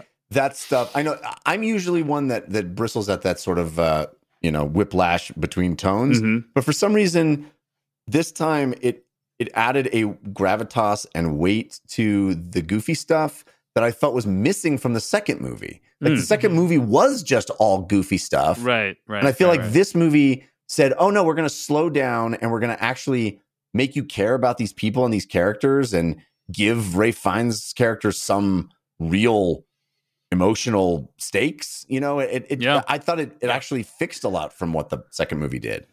I You will know, say this that I also enjoyed the action along with you. You know, I Mm-hmm. thought the action scenes were ac- overall pretty solid, pretty inventive, like some pretty creative ideas there. So Dude, the Rasputin fight is off pretty the cool. charts awesome. It's pretty cool. It's pretty Yes. cool. It's it's worth. I, I, you know, if you have Hulu or HBO Max, it's worth checking it out for at least the action scenes. I, I feel say. like So- I feel like there's that. Uh, at some point, I feel like we need to have a good like pop cultural uh, deconstruction of this entire franchise, though, right? Because the entire point of Kingsman i- is, sort of like uh, we used to be a proper country, right? We used to have Bond movies where uh, you know they they dressed nicely, they kicked ass, they didn't have to listen to the government, yeah, um, I- and I also mean, like uh, Britain ruled the world, sort of, sort of a bit, Well, because the- now, the- yeah, they have the other entire- outlets, yeah, the entire message of this movie is fuck pacifism. yeah, yeah. which is Mm, weird. yeah. It's super weird. Like the the thing we come to at the end, Ralph Fiennes's character is like, you know, I've we I, we've all learned something here today, and that is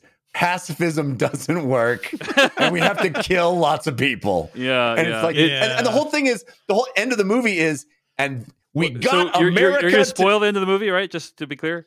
no, uh, Okay, no. so I'm, you- I'm talking about history. We won World War Okay, One, okay. everybody. yeah, the, and the end of the movie is, solved. and we got America to join World War One. You know, like Wait a minute. Wait a minute. wait a America minute. didn't want to join World War One, and we got them in. And it's like that seems like a really, you know, not great thing to celebrate.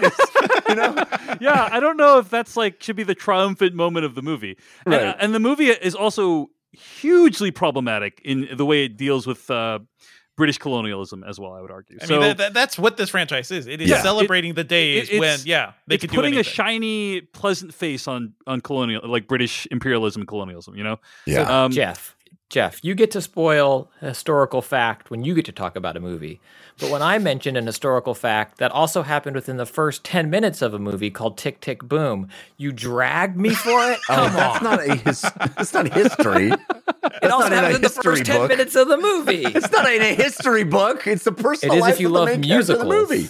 All right. all right. Well, Well, one one last thing about one last thing Yeah. about the this franchise is like it kind of baffles me. I've enjoyed two out of three of these movies, uh-huh. so it, I guess that it's a net positive for me.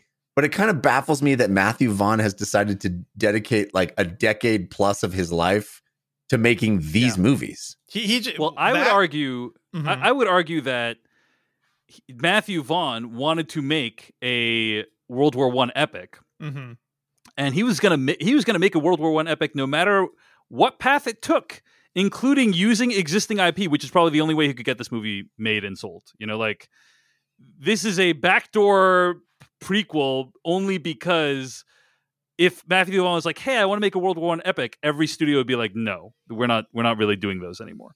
Um, so we uh, we already made the 1917, although that movie came out, I think, before or after this movie was supposed to come out. But regardless, I, I I think that it's like uh, James Cameron in Avatar. You know, like Mhm. he he can tell the stories he wants to tell through that franchise. Basically, I don't I don't think he's like Yeah. There's nothing necessarily about any story element of Kingsman that's like really he's attached to, but just like it's a vehicle to tell what he wants to tell. That's my feeling about it. But he he yeah. feels like a kid in a candy store just watching any of his movies. So it was like, yeah, sure, gleefully like a franchise that's basically his that he could do whatever he wants. I, th- I think that's pretty good. I did not realize he has another spy movie coming up, uh, starring Henry Cavill and John Cena.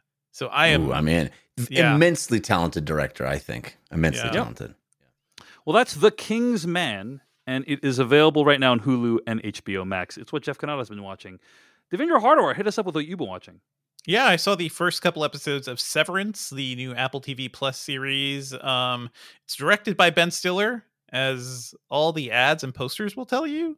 Like that. That I, th- dude, That that's is a a selling weird point for me after uh, return uh, uh, Sure, escape, Escape from, from Dan- Dannemora. I heard. I Yeah. hear you guys. I hear you guys. Uh, I feel like you are the only people on the planet I've ever heard talk about that show. It's so And It's I good. true. It's true. I Yeah. do plan to see it at some point, but Escape from Dannemora is brilliant. Incredible, great. Brilliant. I hear it's incredible. great. Yeah. Uh, but the show is created and also written by Dan Erickson. I've not like he he really doesn't have many IMDb IMDb credits, but this is really really cool. Like this is a show that basically takes the idea of work life balance to the ultimate extreme. I was uh I was on board with this premise when I first uh, saw the first trailer. Um, because it's it's essentially a world where you can choose to. I, I don't yep. know if we should reveal that. No, That's we, the- we that's the can entire give away goddamn the, show, we Jeff. You can can't give away this. the premise of the show. It's We're going to give away the premise It's the of show. Severance. Yeah. If you want to skip ahead, that's Jeff. You just gave away the ending of the Kingsman. We're going to talk about the away premise the of ending. Severance. I didn't give away the ending. That's bullshit. Don't even say I gave away the ending. I Anyway. mentioned a, a piece of human history that is referenced obliquely at the end of the movie. It does Okay, not have all right. anything to do with the plot or characters of the It, film. it, it, it is literally Yeah. what all the characters are working towards in that movie.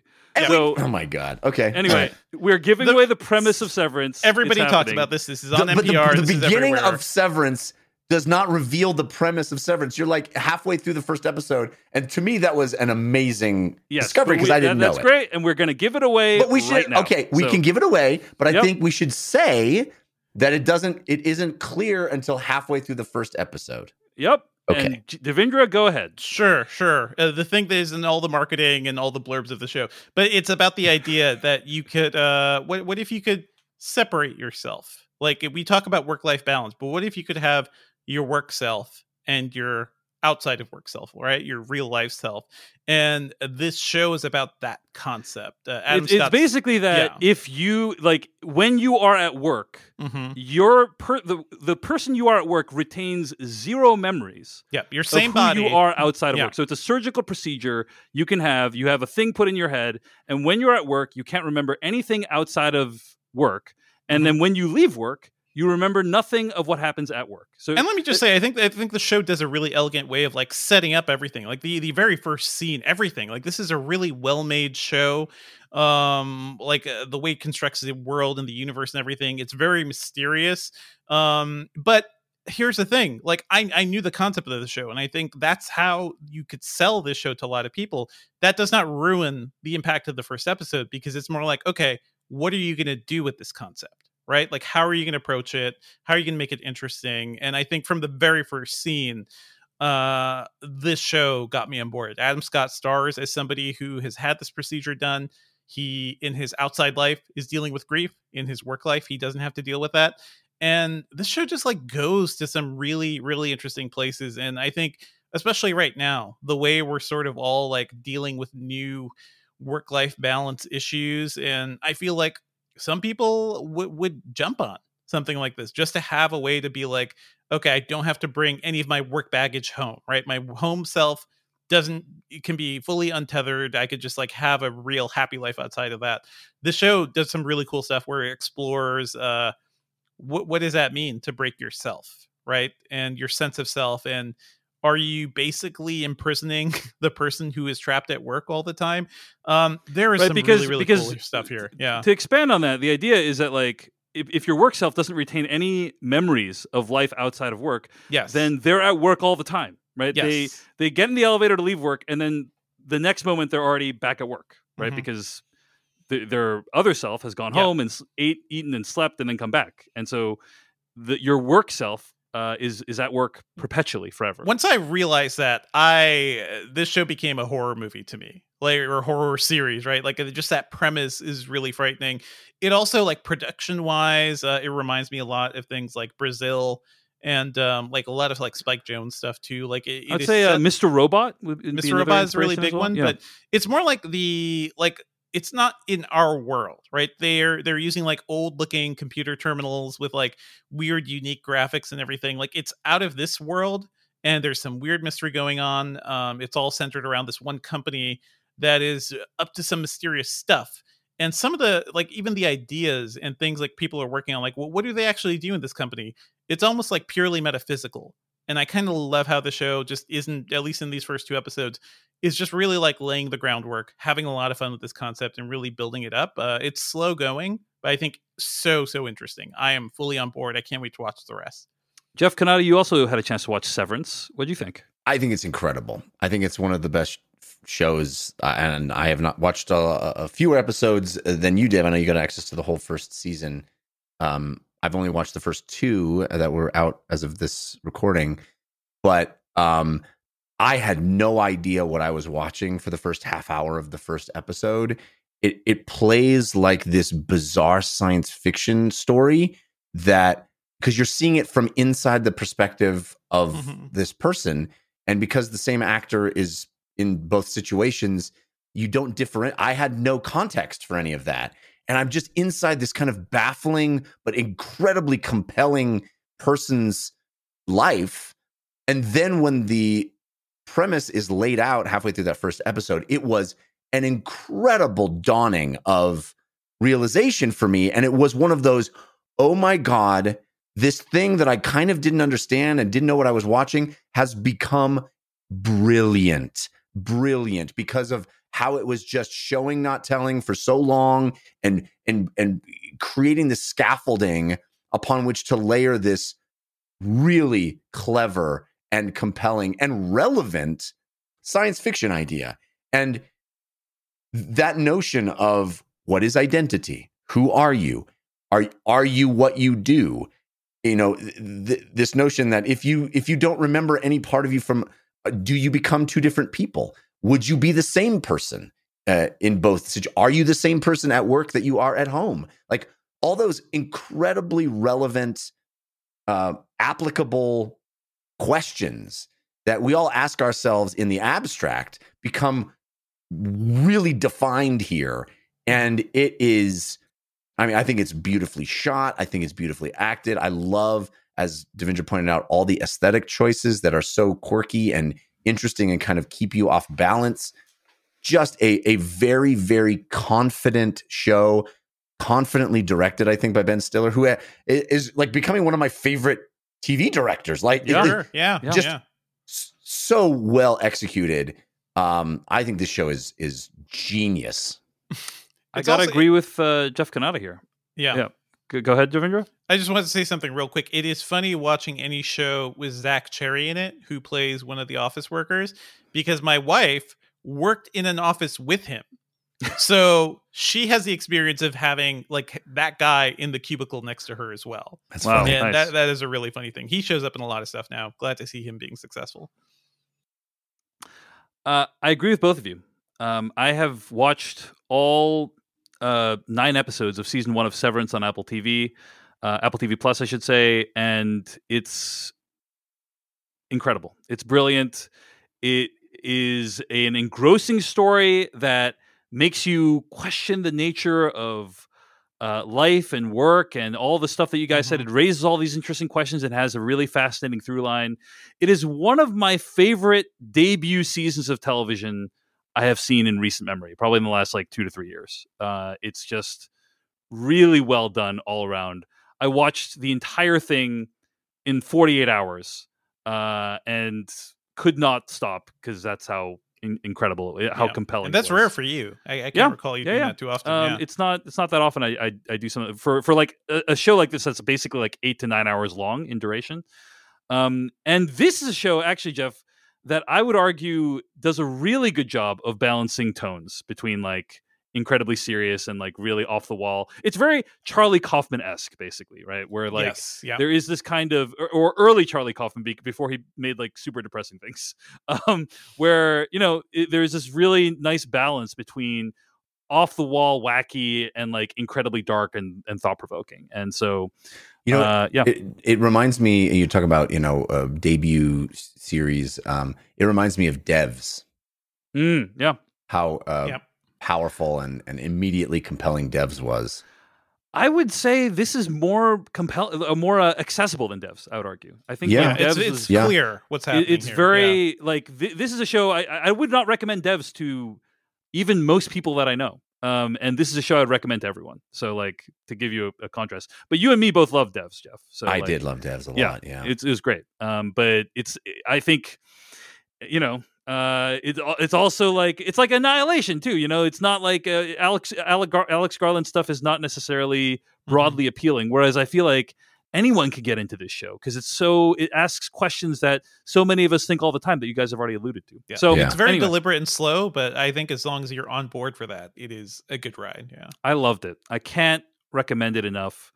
Um, it's extraordinary. Yeah, It's great. It's great. The show is Severance. The first two episodes are on Apple TV Plus.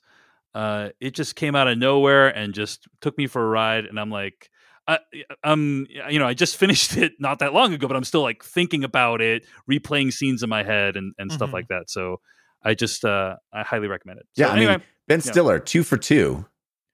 I, I mean, I hope this causes more people to check out Escape from Dannemora, you know, Yeah, because which is no- stellar. No one has seen that. Like as you said, Devindra, you were accurate. like Jeff and I are the only people who have seen it, but it is so well done. Yeah, And uh, I mean, at this point, I'm going to watch anything Ben Stiller does for TV. you Yeah. know, like or, Yes. or or film in terms of and I, what a, I- what a turnaround for that guy. You know, like this is a guy, or not turnaround, but just like change in career for that guy. Like this is a guy who is mostly known for kind of these wacky, over the top parts, uh, and then started getting more serious in his roles. Uh, although he always had the kind of serious roles peppered throughout, and now he's directing, in my opinion, some of the best television ever. yeah. So highly I, recommend. I hope he he he does lots more of this stuff because uh, Yeah. very talented. it's so good. It's so it's good. just really hard for me to uh because uh, i also remember ben stiller the actor so imagining zoolander yeah, Zoolander. you know making Yeah. this is just like i uh, my brain is still trying to process that yeah. It's a what is it? A film for ants? Cannot recommend Severance on Apple TV Plus enough. Uh, check it out. All right, guys. I think we should move on to weekly plugs. We're gonna do weekly plugs. Let's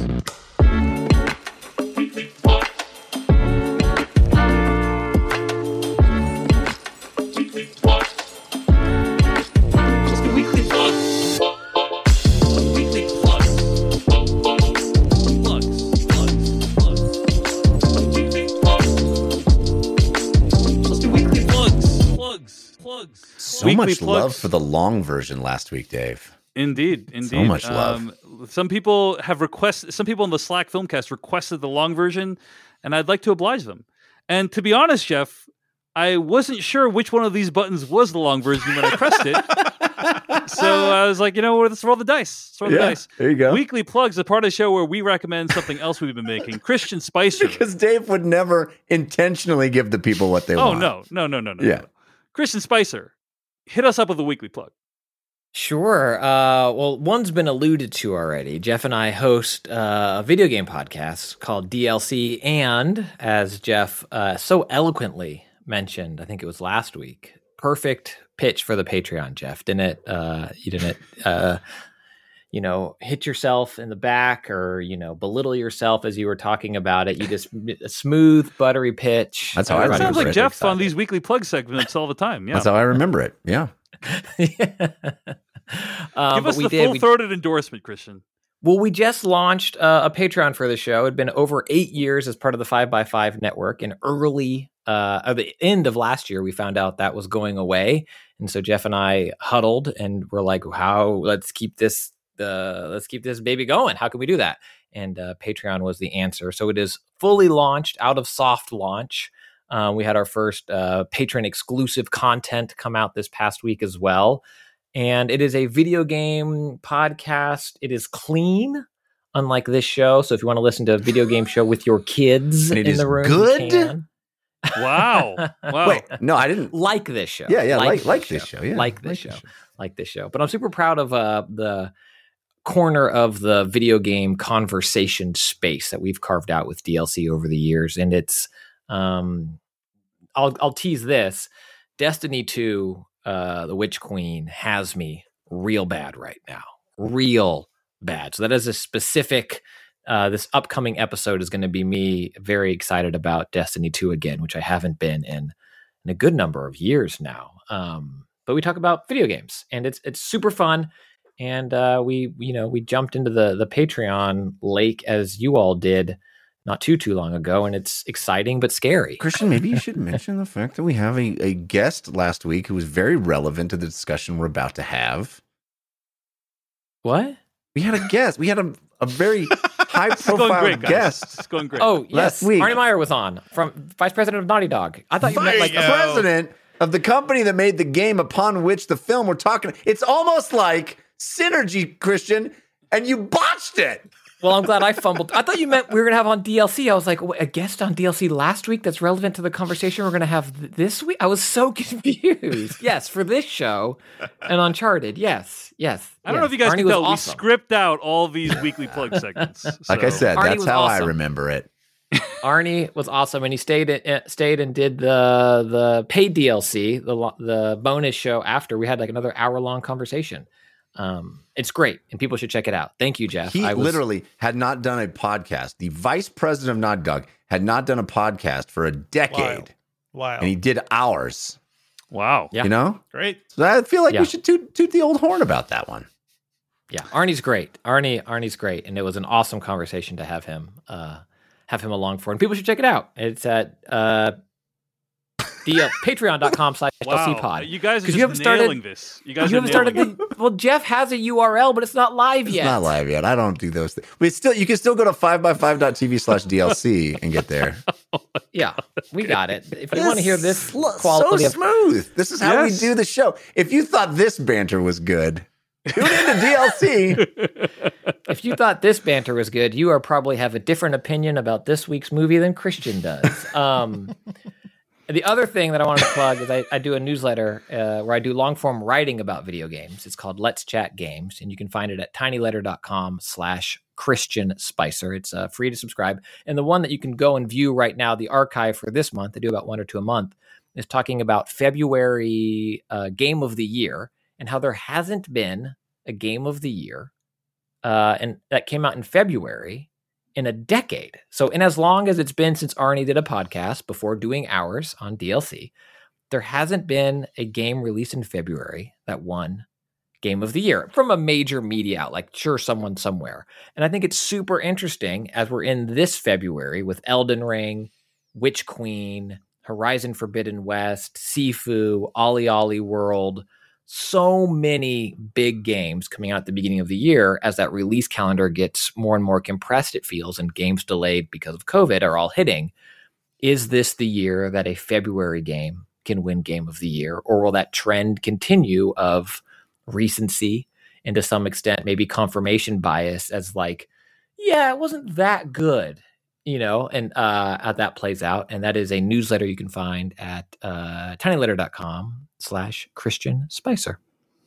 All right. Uh, well, I had a chance to chat with uh, PSN Heroi over at Culturally Relevant podcast about uh, Entertainment Weekly magazine. Um, Entertainment Weekly magazine. I don't know if you guys remember. At one time in our cultural history, was a huge deal. Did you know, David, Yes. that Entertainment Weekly named the DLC podcast one of the 50 must listen podcasts? Incredible. That's awesome. Not not a lie. Totally true. what we talked true. about was Entertainment Weekly is now out of business, largely as a result of that decision. because of that. Yeah, entirely. Well, it was Ruined them. actually it was actually top twenty. It was, Was it top 20? 20? I said 20, top twenty. Top 20. Top twenty. Top Entertainment 20. Weekly used to be so to be to be clear, EW.com the website still exists. Mhm. Um, but Entertainment Weekly, the print magazine, uh, not too long ago went to monthly print, so it became Entertainment Monthly, and now the print magazine no longer exists. They they're shutting down the print magazine completely. Um, so I chat with uh, a reporter who used to work at Entertainment Weekly, PSN Heroi, over at Culturally Relevant. We talked about the legacy of uh, the magazine as well as where entertainment journalism is today. Check that out on the Culturally Relevant podcast. Devindra Hardawar, your weekly plug. Yeah, over at the Engadget podcast, we talked about uh, Samsung's new flagship phones. I know people are into that. That's the Galaxy S22 and S22 Ultra. Um, my co-host Cherlynn Low uh, reviewed that specifically, and Sam Rutherford and Gadget. So check that out. We had a really good chat, and uh, I'm I'm a little tired of flagship Android phones. And it sounds like Samsung didn't do too much different this year, but uh, you know, we, we had a good chance about like the camera features specifically. Check it out, Engadget. All right. And Jeff Cannata, weekly plug. Well, I was going to plug the DLC podcast, but you can't improve on the perfection that we did during Christian's. I mean, segment. nailed it. Nailed it. Can't So, improve on yeah. perfection. No, so I'm going to mention, uh, for no particular reason, my Cameo, cameo.com slash Jeff Cannata, which is spelled with two N's and one T, where you can get limericks uh, made by me for you. And I'll just uh, read a couple of uh, the five star reviews that I've gotten on my Cameo page. These are unedited Hit us. straight Yeah. from my cameo page. Uh, quote, Jeff is the best. He made a really sweet video greeting in Limerick for my sister's 40th birthday. Couldn't ask for more. Just happy that he exists and that he put so much positive feeling and energy out into the world. Another one, amazing, better than I could have hoped for. My wife had such a great reaction too. Thank you, Jeff. Another one, this was truly heartfelt and amazing. Thank you, Jeff, for the love that you put out into the world. They, they go on and on like this, guys. Is They go on. Cameo a service where you give people something, or is it them writing nice things about you? Which one is it? Well, they write. They're so grateful for the nice thing that I gave for gave to them. That's what Mm. why they wrote these things. I see. I know where I messed up. I should have got you to do a cameo for my plug. I could have just That played it been- like uh, Jeff talking about our podcast DLC as a cameo would have been professional, and everybody would have loved it. Next time. True. Next time. Hey, get yourself or a loved one or a friend a uh, a cameo. Get them a limerick. I do these these bespoke personalized limericks. Cameo.com slash Jeff Cannata. I uh, not only support and mandate Jeff's limericks, um, I'm also a subscriber to the uh, or a, a previous customer of the Cameo and would recommend it. So That's true. And I think Yeah. someone got a cameo on your behalf once. I don't know if that ever made its way to you, but Mm. I, I, I definitely made a limerick about you for someone. huh, huh. they told me it was going to you at some point. I don't recall ever getting that. Now Maybe I'm that was used for more nefarious purposes. Yeah. I don't know. this person's just playing it for themselves every night. I mean, it was it was very hard rhyming your social security number, but I did it. All right. Well, those are our weekly plugs. I also want to give a weekly plug to our Patreon at patreon.com slash film podcast, where you can sign up for ad-free episodes as well as exclusive After Darks. As I mentioned this month, we are reviewing uh, the Scream movies, Scream 3 and 4 this week, Scream 1 and 2 last week with Brett Arnold. Uh, so again, subscribe at patreon.com slash film podcast. If you want to support us and you don't want to give us money, which is extremely reasonable to do, because we never want you to donate if it in any way causes you any financial hardship whatsoever, uh, all you got to do is leave us a star rating on whatever podcast platform you use Apple Podcasts, wherever else that shall remain nameless. Uh, leave a star rating for us and a review. Uh, it really does make a difference because there's a lot of film podcasts out there. We really re- appreciate your support. Okay, let's get to our review of Uncharted. Hey, kid. A little young for a bartender, aren't you? A little old for prom, aren't you? Everything in here. Why the map? It's the biggest treasure that's never been found. Five billion easy. But it's just a story. I beg to differ.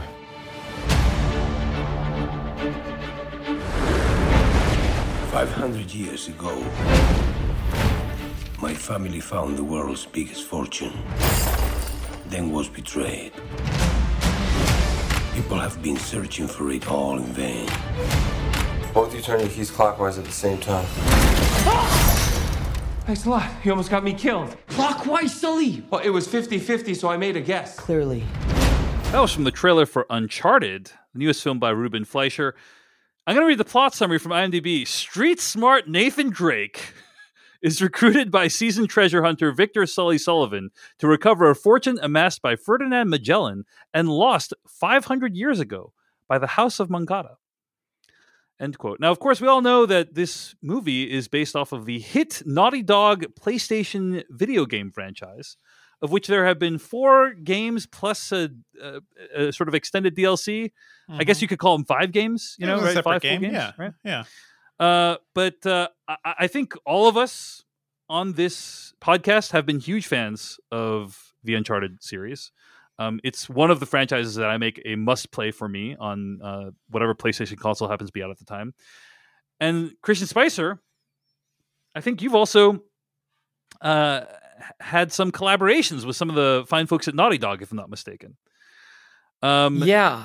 So I got to host their Last of Us podcast. Yeah. And I I love everything they've ever I mean, even back to the uh you know, pre Last of Us, pre Uncharted days, I think that Naughty Dog is just a phenomenal studio. Their output has been incredible and and since Uncharted and Last of Us and the, the quality of content and the games they make and the folks over there making it are just at the, the top of their game. It's uh they're all must plays in my opinion. Right. A- agreed completely. And given that, given given the amount of care that's put into these games, you know, and given that they're widely regarded to be some of the best video games of all time, do you feel like Uncharted, this movie that was number one at the box office this weekend, lived up to that legacy? No. The the short answer is no. It's hard. I I love these games. I love them so much. And there there are a couple of moments in the film where I got emotional of like they're giving me the thing that I want to see. Mm-hmm. But uh, the film so one I want to say uh, I, I think it's a very difficult task that this movie was up against one the genre there hasn't been a good indiana jones movie in a really long time um, indiana Mhm. jones had a hard time making a good indiana jones movie it's not easy to do i think based on the track record of other films that have tried to do it since. Video game movies are hard to do. Um, sonic was really fun and there are a few others that have moments but it's a a nut that's yet to been cracked in in a way that like elevates them into what we're seeing with comic book movies and and things like that. Um and it's also a cinematic it's a cinematic ass game right? Like the games are the movies you know? Like so much of what made the games so special are that they brought that cinematic indiana jones adventuring idea well acted well performed well voiced to video games. And now to bring that back again it's you know it's like trying to make coffee out of water that's already been made into coffee Yeah. It's- it's homeopathic Indiana Jones, basically, right? Or something like that. It's Maybe like a just like- copy like of a Xerox of a element. fax of an Indiana Uh-huh. Jones. Yeah. Trace Right. traces of it. Yeah. Yeah. yeah and it's hard i mean i don't know we other people can chat for a little bit too but i i i have thoughts All right. i have thought Um, well, maybe we'll get into more of those thoughts when we get into spoilers. But Devindra Hardawar, what do you think of Uncharted?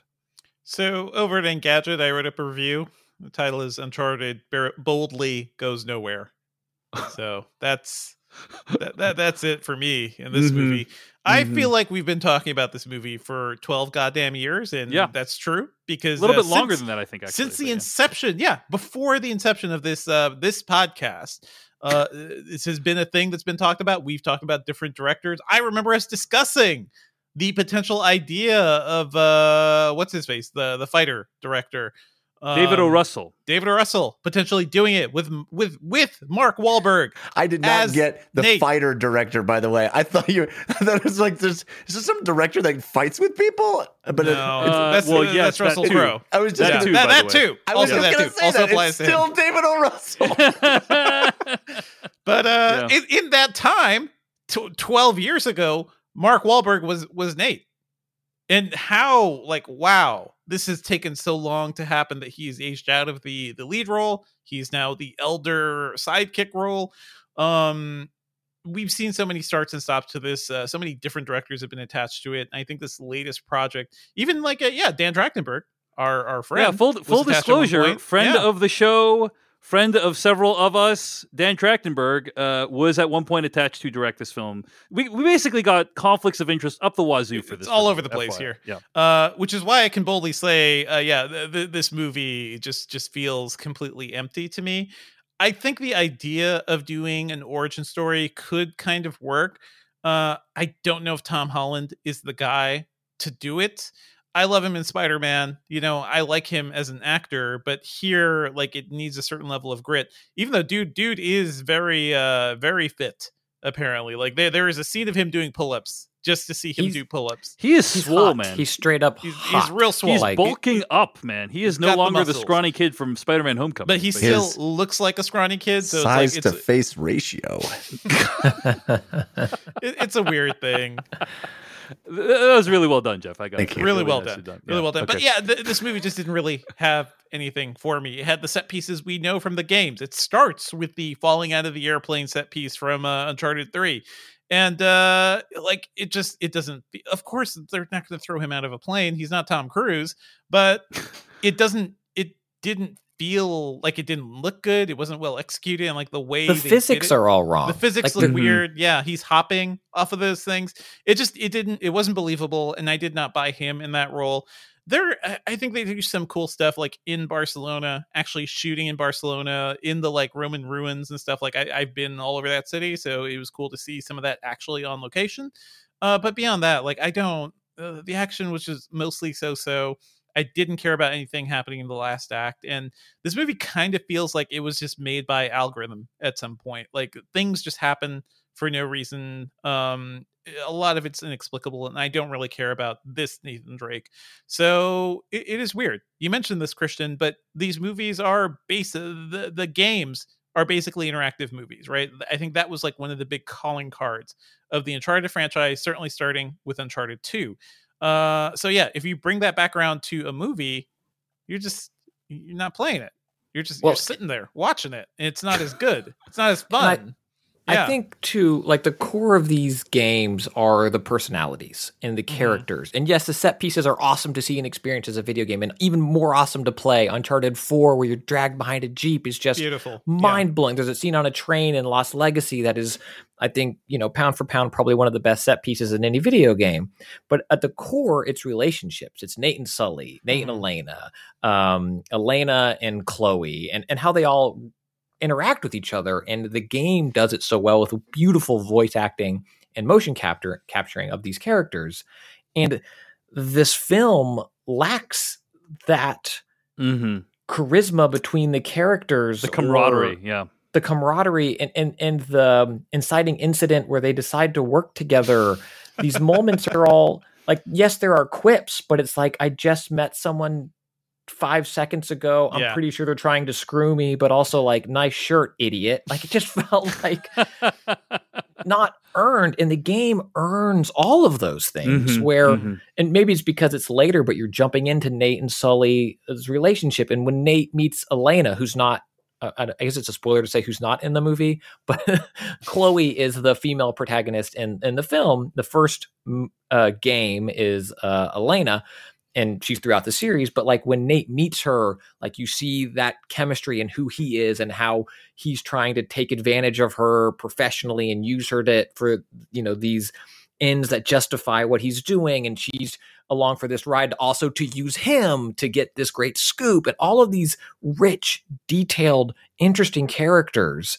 And in the film, it feels like I mean, you guys joke about Red Notice on here, you know, enough. Uh, it it feels like Red Notice, right? Like Mhm. it's just like these are very talented, likable actors doing the things, but somehow it's missing. They feel like action figures. Yeah, yeah, Yeah, it's missing. It's missing the broth. I don't know. right. Jeff Mm. Cannata, The broth. your thoughts on Uncharted?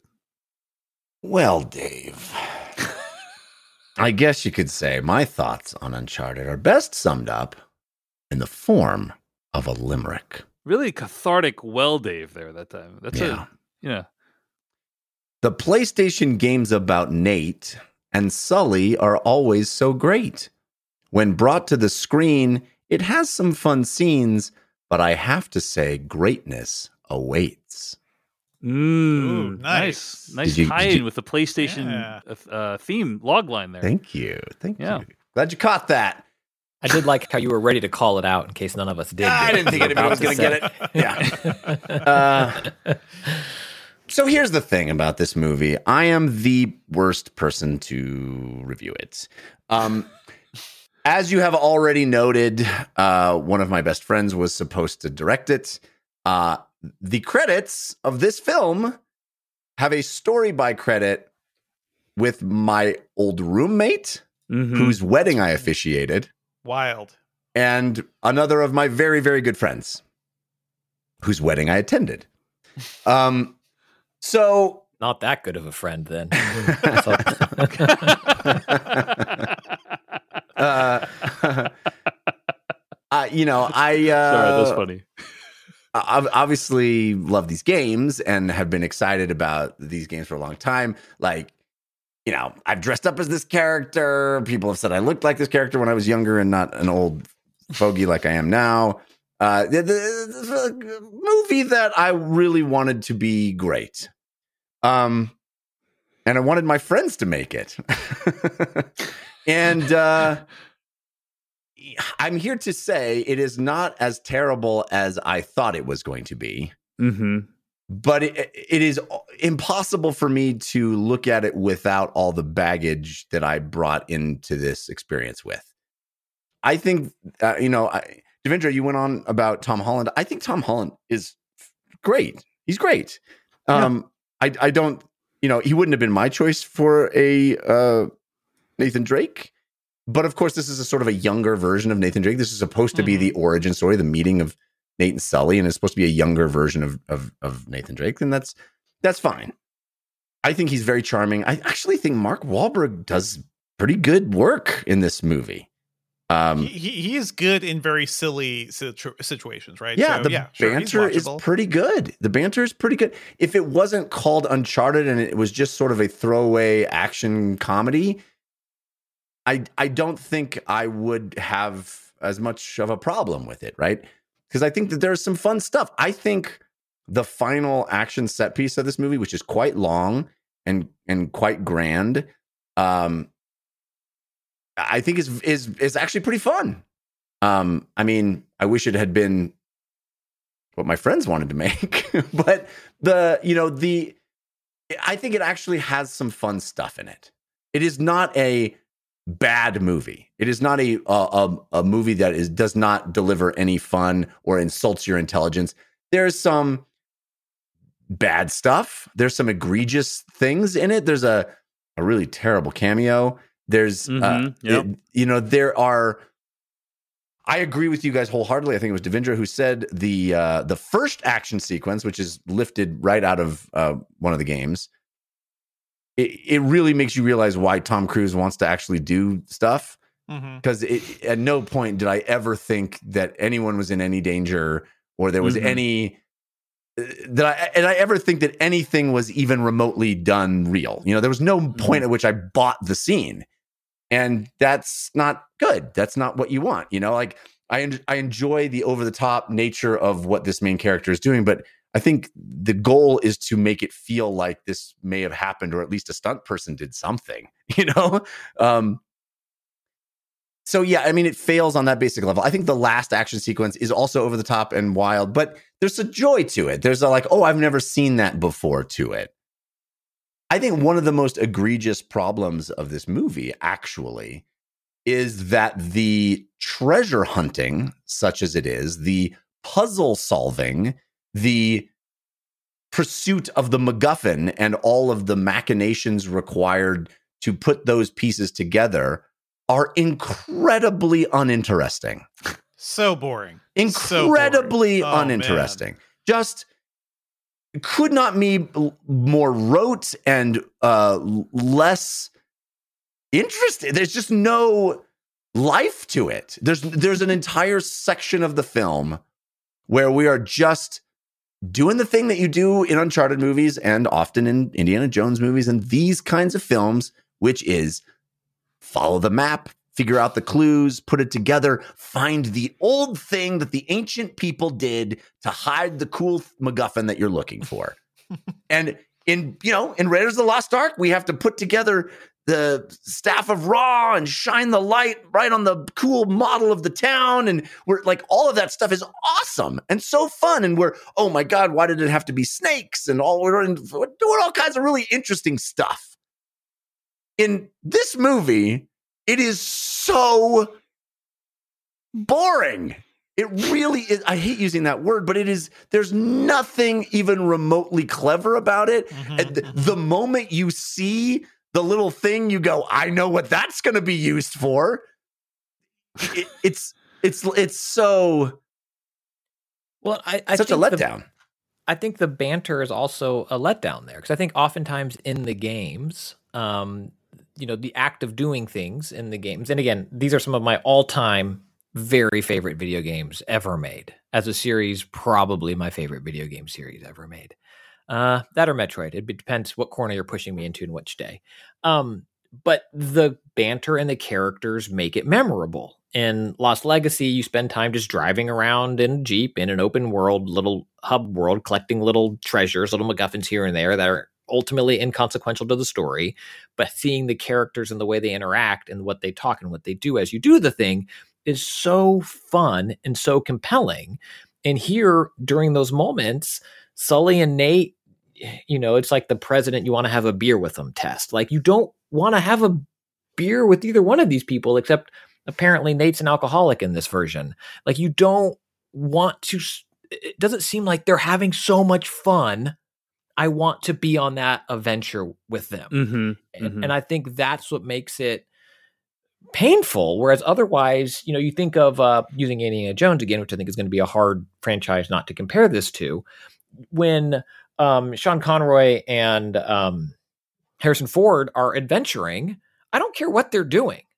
I'm having fun with them. You know, like those Well, but also they're them- doing interesting, cool things. Mhm, like mhm. the penitent Yeah. man shall pass is fascinating and cool and interesting right?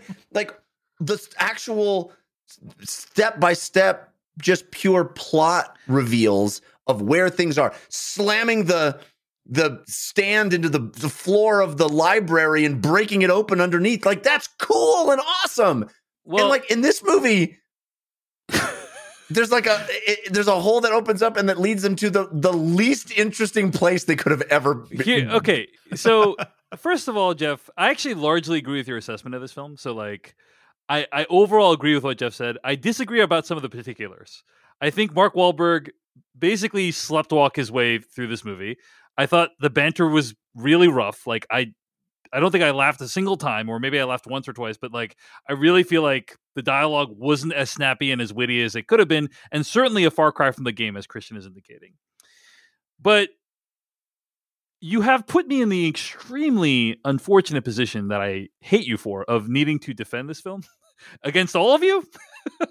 and that is that say what you will about how uninteresting and boring all of these treasure hunting activities are. But at least I consider them more realistic than what happens in the games.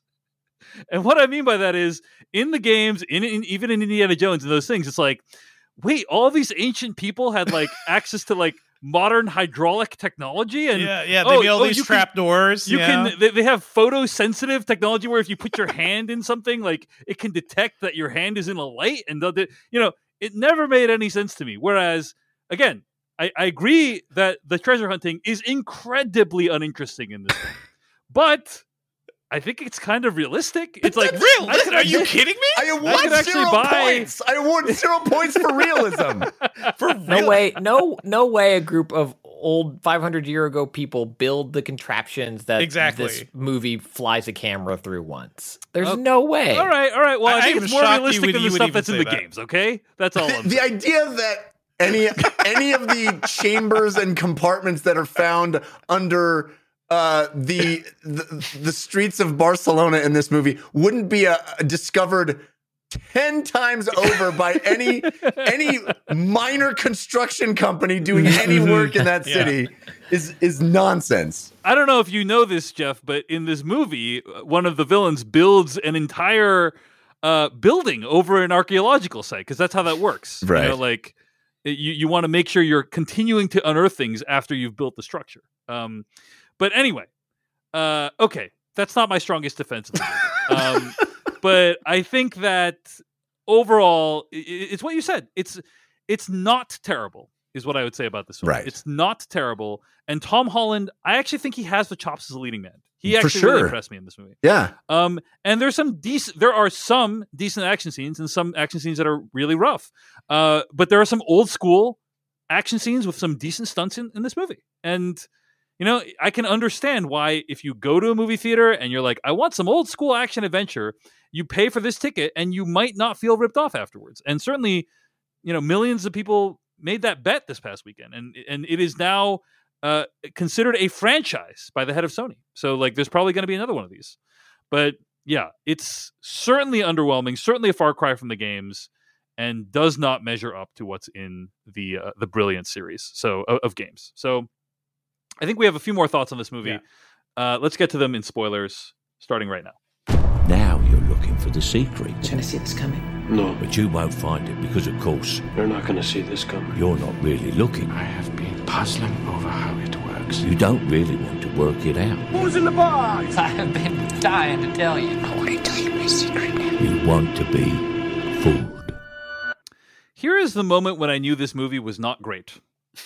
the the Uh, beginning. there is a character who slits Antonio Banderas' throat in the movie Yeah. in a triple cross or whatever is, is going on at that point in time, and no blood comes out of his body as a result of that. yeah, in the I don't know of if you guys car, saw that, but like, it's just like No, that was that was Antonio Banderas' dad. Oh, yeah, This yeah, was yeah. Antonio Banderas. I, I was Yeah. I like that. surprised. That. was actually a thing that surprised me. No, that this is yeah on the plane, Yeah. and then like his throat gets slit, and then you see the little like makeup of like the throat getting slit, but zero blood comes out of it. I'm like, yeah, wow, they couldn't even crop this out of the frame. Like it just it That- looks awful. It, that, it that really happens bad. like way, way late in the movie too. It took it took you a while there, Dave. oh yeah, no, to really true. be like this movie not not so good. What you said before, by the way, is like I, I agree.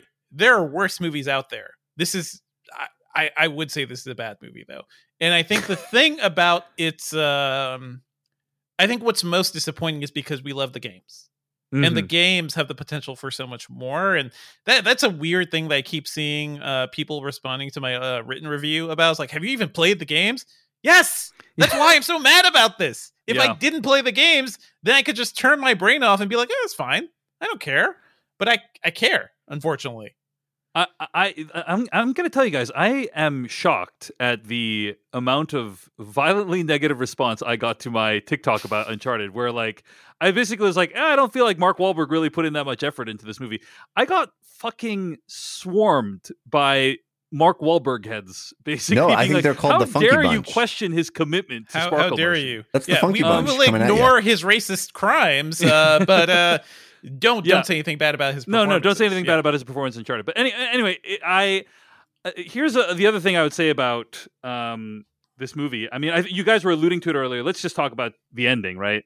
Uh, the entire last 30 minutes revi- relies heavily on CG. My sense from this podcast, talk- like hearing you guys talk about it, is not a huge fan, right? You guys aren't a huge fan of like Well, uh, also the ending uh, CG it, sequence. It thought it shocked pretty me. good, the actually. word the word you used, Dave, before was realism.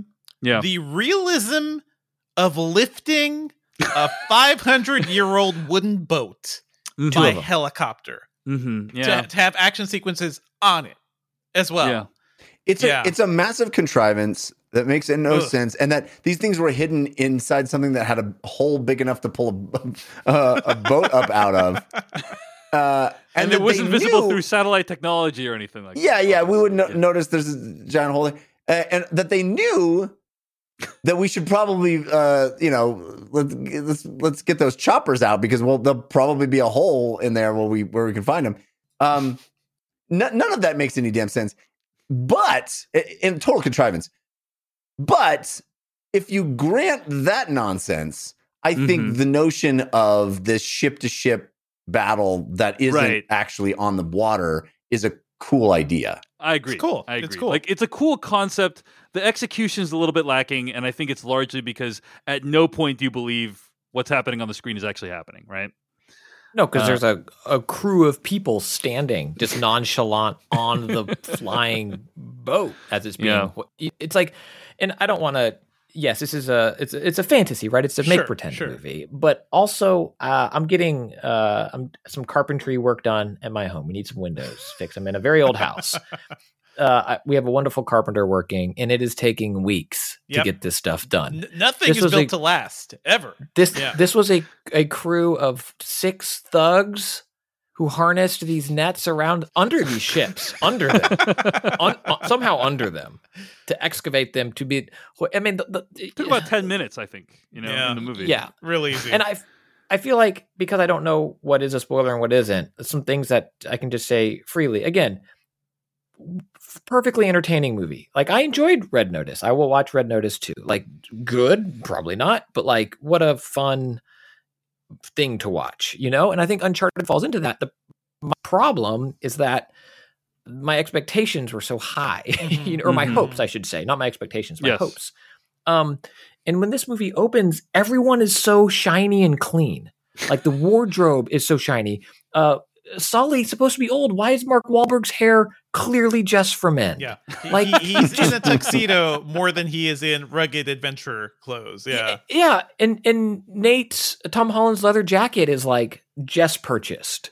Like none of it looks Oh, lived in Mhm. in a way. The thing, And he- the thing that made me cackle, by the way, directly re- related to this Christian, uh, Chloe drives a 2022 Hyundai uh, compact SUV. has has all the adventure gear on it, everything, Kitted everything out, on it, snorkel. Yeah. everything Yeah. on it. It uh, looks completely untouched. Just, And- just It's probably a amazing. lease. She's probably leasing. Probably, you know. leasing. Yeah, can't do anything. It's probably It does could the be a thing rental. of- yeah. Anyway. Yeah, uh, of Nate's apartment is like I think he's supposed to be poor and that's supposed to be a not nice apartment, but it's huge and he lives alone. he has And it room has a to, to video- as a a- gym. yeah, Yeah, a window that looks out over like the hottest warehouse district and like just prime real estate that this like all it's all these little death of a Mhm. thousand cuts nits that that kind of keep happening and again i mentioned the inciting incident where nate's like nah i'm not going to help you sully and then sully's like "Mm, mm, i know your brother sam and he's like wait what i'm going to break into your apartment and i'm going to help you let's go but i'm also going to trust you but i don't trust you and i'm saying i don't trust you but also here we go like there's just and then uh, Chloe, when she double crosses them uh, Yeah, in the tunnel, if somebody did that to you when they met you, you would probably take a really long time to trust them again, Mhm. right? You know, Yes. just in And, real like, life, just in general. Also, Nate just saved Chloe's life. She stands up and she's like, "I don't trust people. I'm going to double cross you. Sorry, I can't trust you." And but I'm double crossing you to trust this comical villain who's like clearly a villain, and I'm trusting him. It, I just like. And then the last thing, because now I'm just kind of I, I get sad. A friend was texting me about the movie earlier today. I also got sad. There's a line where Tom Holland comes down and they're adventuring, and he goes, "Nuns. Why does it have to be nuns?" Which feels like an homage to Indy. Yeah. Definitely. like yeah. a very just very forced. Very yes, forced. a reference, but also like relevant quote to the character because he and his brother Sam wait. you know my brother, comma Sam, uh, grew up in an orphanage raised by these nuns who I guess were mean to Nate. Except we don't see that. We don't see We it. see, We don't we see see it. the nun be disappointed that they were breaking the law. you know, like trying to steal some stuff and got well, he, caught. the, the whole movie is him, her saying, "Are you afraid of nun?" You know, the, there's a whole running gag about him being afraid of nuns. after that comment. After Yeah. that Are you line. sure? I, I don't Mhm. remember, but it may. Wh- I, Whatever I, the case, it was a lot of tell not show. Would you yeah, agree, Jeff? Yeah, That, no, I agree with that. I'm not. Yeah. Def- I'm not defending the movie. And as someone, my very last comment on this part, as someone who loves time jumps, I love time jumps. I don't understand this one. Christian just wants a whole movie, a whole movie of ten years later, two weeks later. Are you kidding me? Sign me up. I feel like that's what Inception was, more or less. Just like time. I'm like, what is this happening? Is this a dream or is this real? I, we're jumping around all over the place. Um, I don't know why they open with the set piece to then flash me back to then bring me back to the set piece. Like it didn't have weight. I was just very confused. Other than well, that, it- well, this was the thing we because used in the Christian, trailer. if you started the movie without any action, the masses would get bored. You see. Well, so I- you, you I, I, okay. I go ahead, promised, Jeff. I promised I wasn't going to defend the movie, but here I am defending Do the it. movie. Do- I want to hear the defense. I do think it it is cool. Now, execution not great, Right. but I do think conceptually it is cool to see that set piece from Nate's perspective and then go back and see it Mm, from the other perspective. We understand why the car is there, how the car comes out at him. Like right. we see it from one perspective where it's like, oh my God, a car just hit him. And then you see, oh my gosh, there's somebody driving that car. I, I do think seeing it from the two sides is, in theory, Mhm. a good s- structural idea. Yeah, It's but a, there's it's no cool it's a cool opening concept too. there's right? no Like, narrative yeah. reason for it though. There's no narrative reason for it, and like. Uh, we just talked about Severance tonight, and basically the way that that show reveals perspectives to you, there is a Mhm. narrative reason for it, Mhm. right? Well, like, yeah, and and and most of the time when you use that device, which is start in this, you usually start at at, at one of the most important moments of Right. the film, exactly, and then you yes. j- and then you jump back and then you you drive Here's up to that moment here, and you see yeah. why it's the climax of the film. That is not at all one of the most important moments of the film. exactly. So in that sense, Exactly. yes. But I do think yeah. seeing it from two different sides is kind of Yes. cool. So in concept it is cool. I, I would agree. Th- th- That's just a cool concept in general for any movie, Right. But yeah, yeah. Um. Okay. Any other thoughts, folks? Nolan North. dude. oh yeah. So uh, what are speaking you of forced things, speaking of forced things, Jeff, uh, you alluded to this in your your review, but this is probably one of the roughest It's sort of fan servicey references I've seen in a movie in a while. just shoehorned garbage. mm-hmm. Mm-hmm. Uh, and and it made me embarrassed for Nolan North a little bit. You know, like because it's we've seen so many of these these things done right Yes. over over the years right um and then to just see it kind of shoehorned in there in a very clunky way kind of disappointing but yeah. yeah And then Also, th- they- yeah, go ahead. go ahead. There was that uh, that resort island was just behind them. They they turn around. The camera never pans to it, but they're like, "Hey, look at that!" Cut to resort island, and then they swim there. I guess yeah from the middle of the ocean or from wherever they are. Yeah. and Chloe's double cross so funny. I I don't I mean again it's it's with it's with love that I'm so disappointed. Um Uncharted is the characters, that's the core. Then after that it's climbing and shooting and the adventure. And I, I was shocked that this movie had little climbing Mhm. honestly. Like, I think you do some pretty cool death defying. I mean, Tom Cruise. It's hard also not to compare it to Mission Impossible movies, but like Tom Cruise climbed something in every Mission Impossible, and it's always a cool scene. the opening of Mission Impossible 2. That that that is Tom Cruise again risking his life. It's really cool. His armpits. Yeah. He climbs rocks. He climbs buildings. He climbs buildings on rocks. He climbs anything. He sits on tops of buildings that are on rocks. Um, fun cinematic moments and shooting. Like great gunplay is also very exciting. Like they give you one hero moment where you know Tom Holland puts on the Nate holster and and he like turns and pivots and shoots one person. Oh, okay, I don't know. I just feel like to, they didn't deliver on the promise of the premise of the name Uncharted. Again, if this had been Mhm. called anything else, I probably would have been like, man, it has been a long time since I felt joy watching a movie. you know, gone and done something. like if you feel safe, go to the theaters. You know, have a good time. Tell your friends you love them. it's a great night. Um, but knowing that it's Uncharted, it makes me sad. I'm going to drop a couple of controversial statements right before we head out of here, uh, and maybe give you guys not enough time to respond to them. But I'm going to just say this: I actually thought that the way this movie handled the Nate brothers story was better than the games. How dare you? I know. What? I know, I know, I know, I know.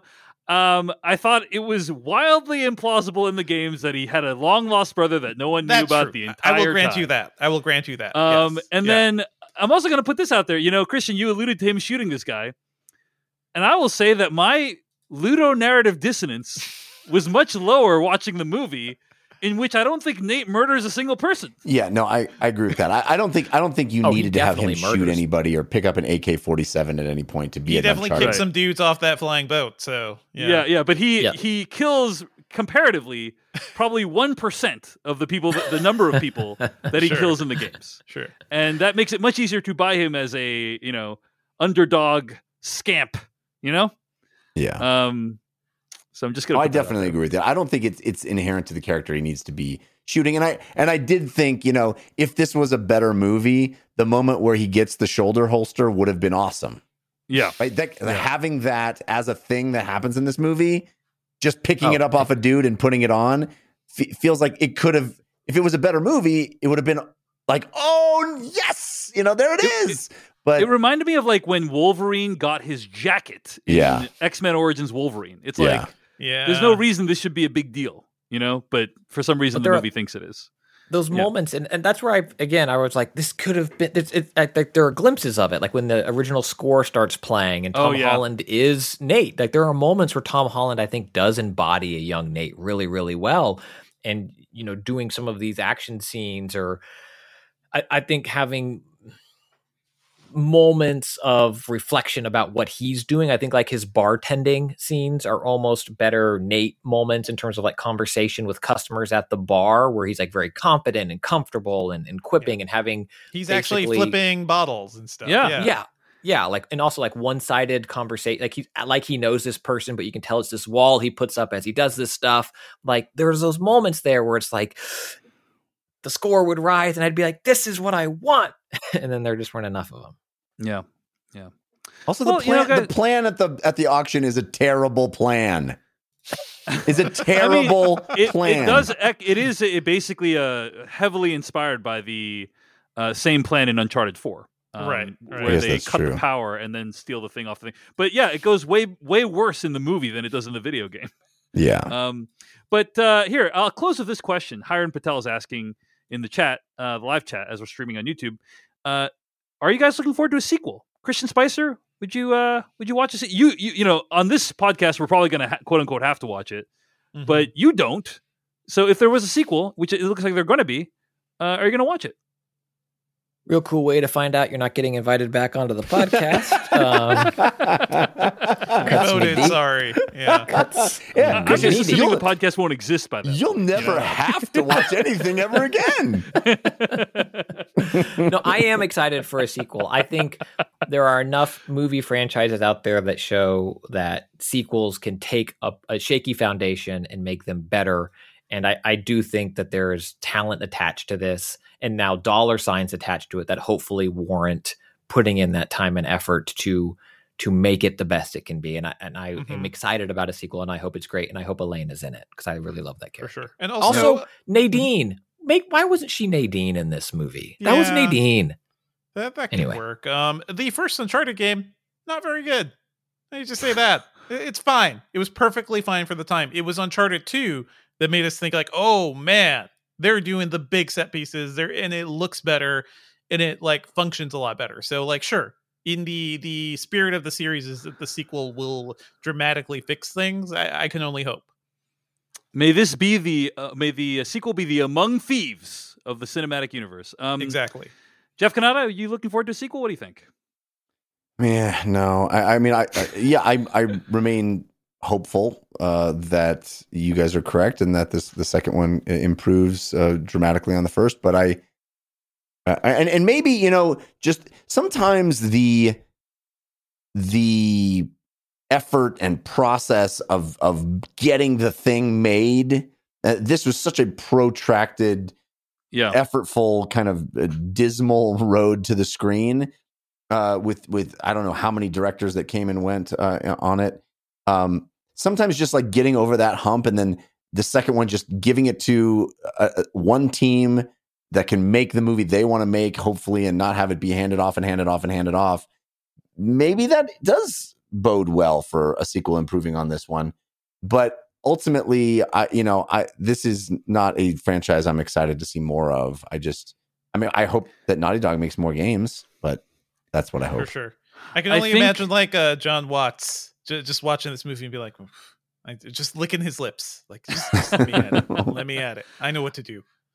I think that as long as Tom Rothman is in charge of Sony, I don't know that we're going to get a good Uncharted movie. That's kind of where I'm at right now. I mean, Yep. here's the thing about Tom Rothman the dude knows how to fucking deliver results, man. I mean, look at the last few movies that have been released. You're ta- talking about, um, I mean, Spider Man no-, no Way Home, if you count that. But you I got don't. Venom 2, Venom 1, Spider Man Into the Spider Verse, Ghostbusters Afterlife. Every single one of those movies I just listed was a hit. Every single one of those movies. And despite, you know, his ways, he's been able to like uh, bring in money at a time that's very challenging for a lot of studios. Uh, but unfortunately, I think a lot of those movies are bad. And I think this one is kind of among them. It's not the worst, but it's pretty rough. It's like the outline of a movie, right? Kind of like the Ven- feels like Venom. Venom is like the outline of a movie. Um, and Yeah, you it has can't- like all the stuff that you know. It has a good guy, a protagonist, and a bad guy, but it's like just just sketches of these things, and that's kind of what this movie felt like a lot to me. Uh, and I'm bummed out that the movies aren't good, and I'm also bummed out that they're making a lot of money Well, because yeah, it means you, that maybe the next one is not going to be very good, and also will Mhm. make a lot of money. you can't So- argue with results unless you define results as quality. Indeed, indeed. Well, at the end of the day, guys, it's still pretty impressive that Ruben Fleischer made a film. So we can end it there. Uh, but yeah, we'll wrap up now. Um, and uh, stay tuned if you want to hear what we'll be discussing next week. But in the meantime, I want to say you can find more episodes of this podcast at thefilmcast.com. Email us at slashfilmcast at gmail.com. Our theme song comes courtesy of Tim McEwan from The Midnight. Check out his new project, Varsity Blue. Our weekly plugs bumper comes from Noah Ross. Our spoiler bumper comes from filmmaker and YouTuber Kyle Corwith. This episode was edited by Beatty Zhang. Christian Spicer, this has been so much fun. And uh, really appreciate you stopping by our pod. Really appreciate you stopping by Jeff's second favorite The B podcast team, that he's as. I like to call them. Yes, the B team. The- I- no, you know, I'm this- so blessed that you said B instead of D or C. You know, that's very That's true. I could have. The uh, Yeah. the this is, seems like a perfect opportunity for listeners to now download the DLC podcast for the first time if they have Mhm. not. Right, right, Christian? yes.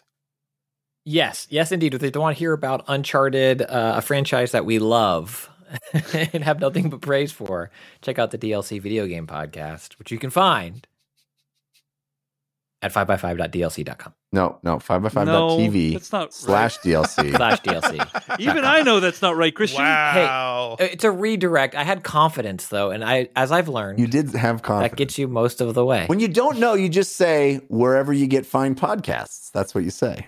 Yes. or you can support the show at patreon.com slash DLC pod. Yeah, nailed it. All right. Um, well, I you know I also wanted to say um, something else. Yes. Okay, guys. Uh, in the movie, right, early scene, Nathan Drake opens up like a suitcase from his brother, and there's a Naughty Dog bumper sticker, like kind of sticker on it, implying that in the universe of this movie, Naughty Dog as a company exists. Do you think they made the Uncharted games in this universe? What do you guys think? Doesn't really make much sense, does it? just they just made the uh, last. They of Us just made games. Last of Us, right? Just, no, just crash. Just yeah, crash. Bandicoot. Just Crash Bandicoot, and that's it. And Now they're onto the open world crash games. Yeah. yeah, this is a Onto this is the- yeah. back in time. Yeah. Where you can Yeah. only run towards the camera. Uh, unfortunate, unfortunate idea. Yeah. Next week, we're going to be reviewing Scream 5. I know what many of you are thinking. Wait, Scream 5, didn't that come out two months ago? The answer is yes, but it is finally hitting But video also, on demand. shut up. Yeah. Please. and don't spoil it.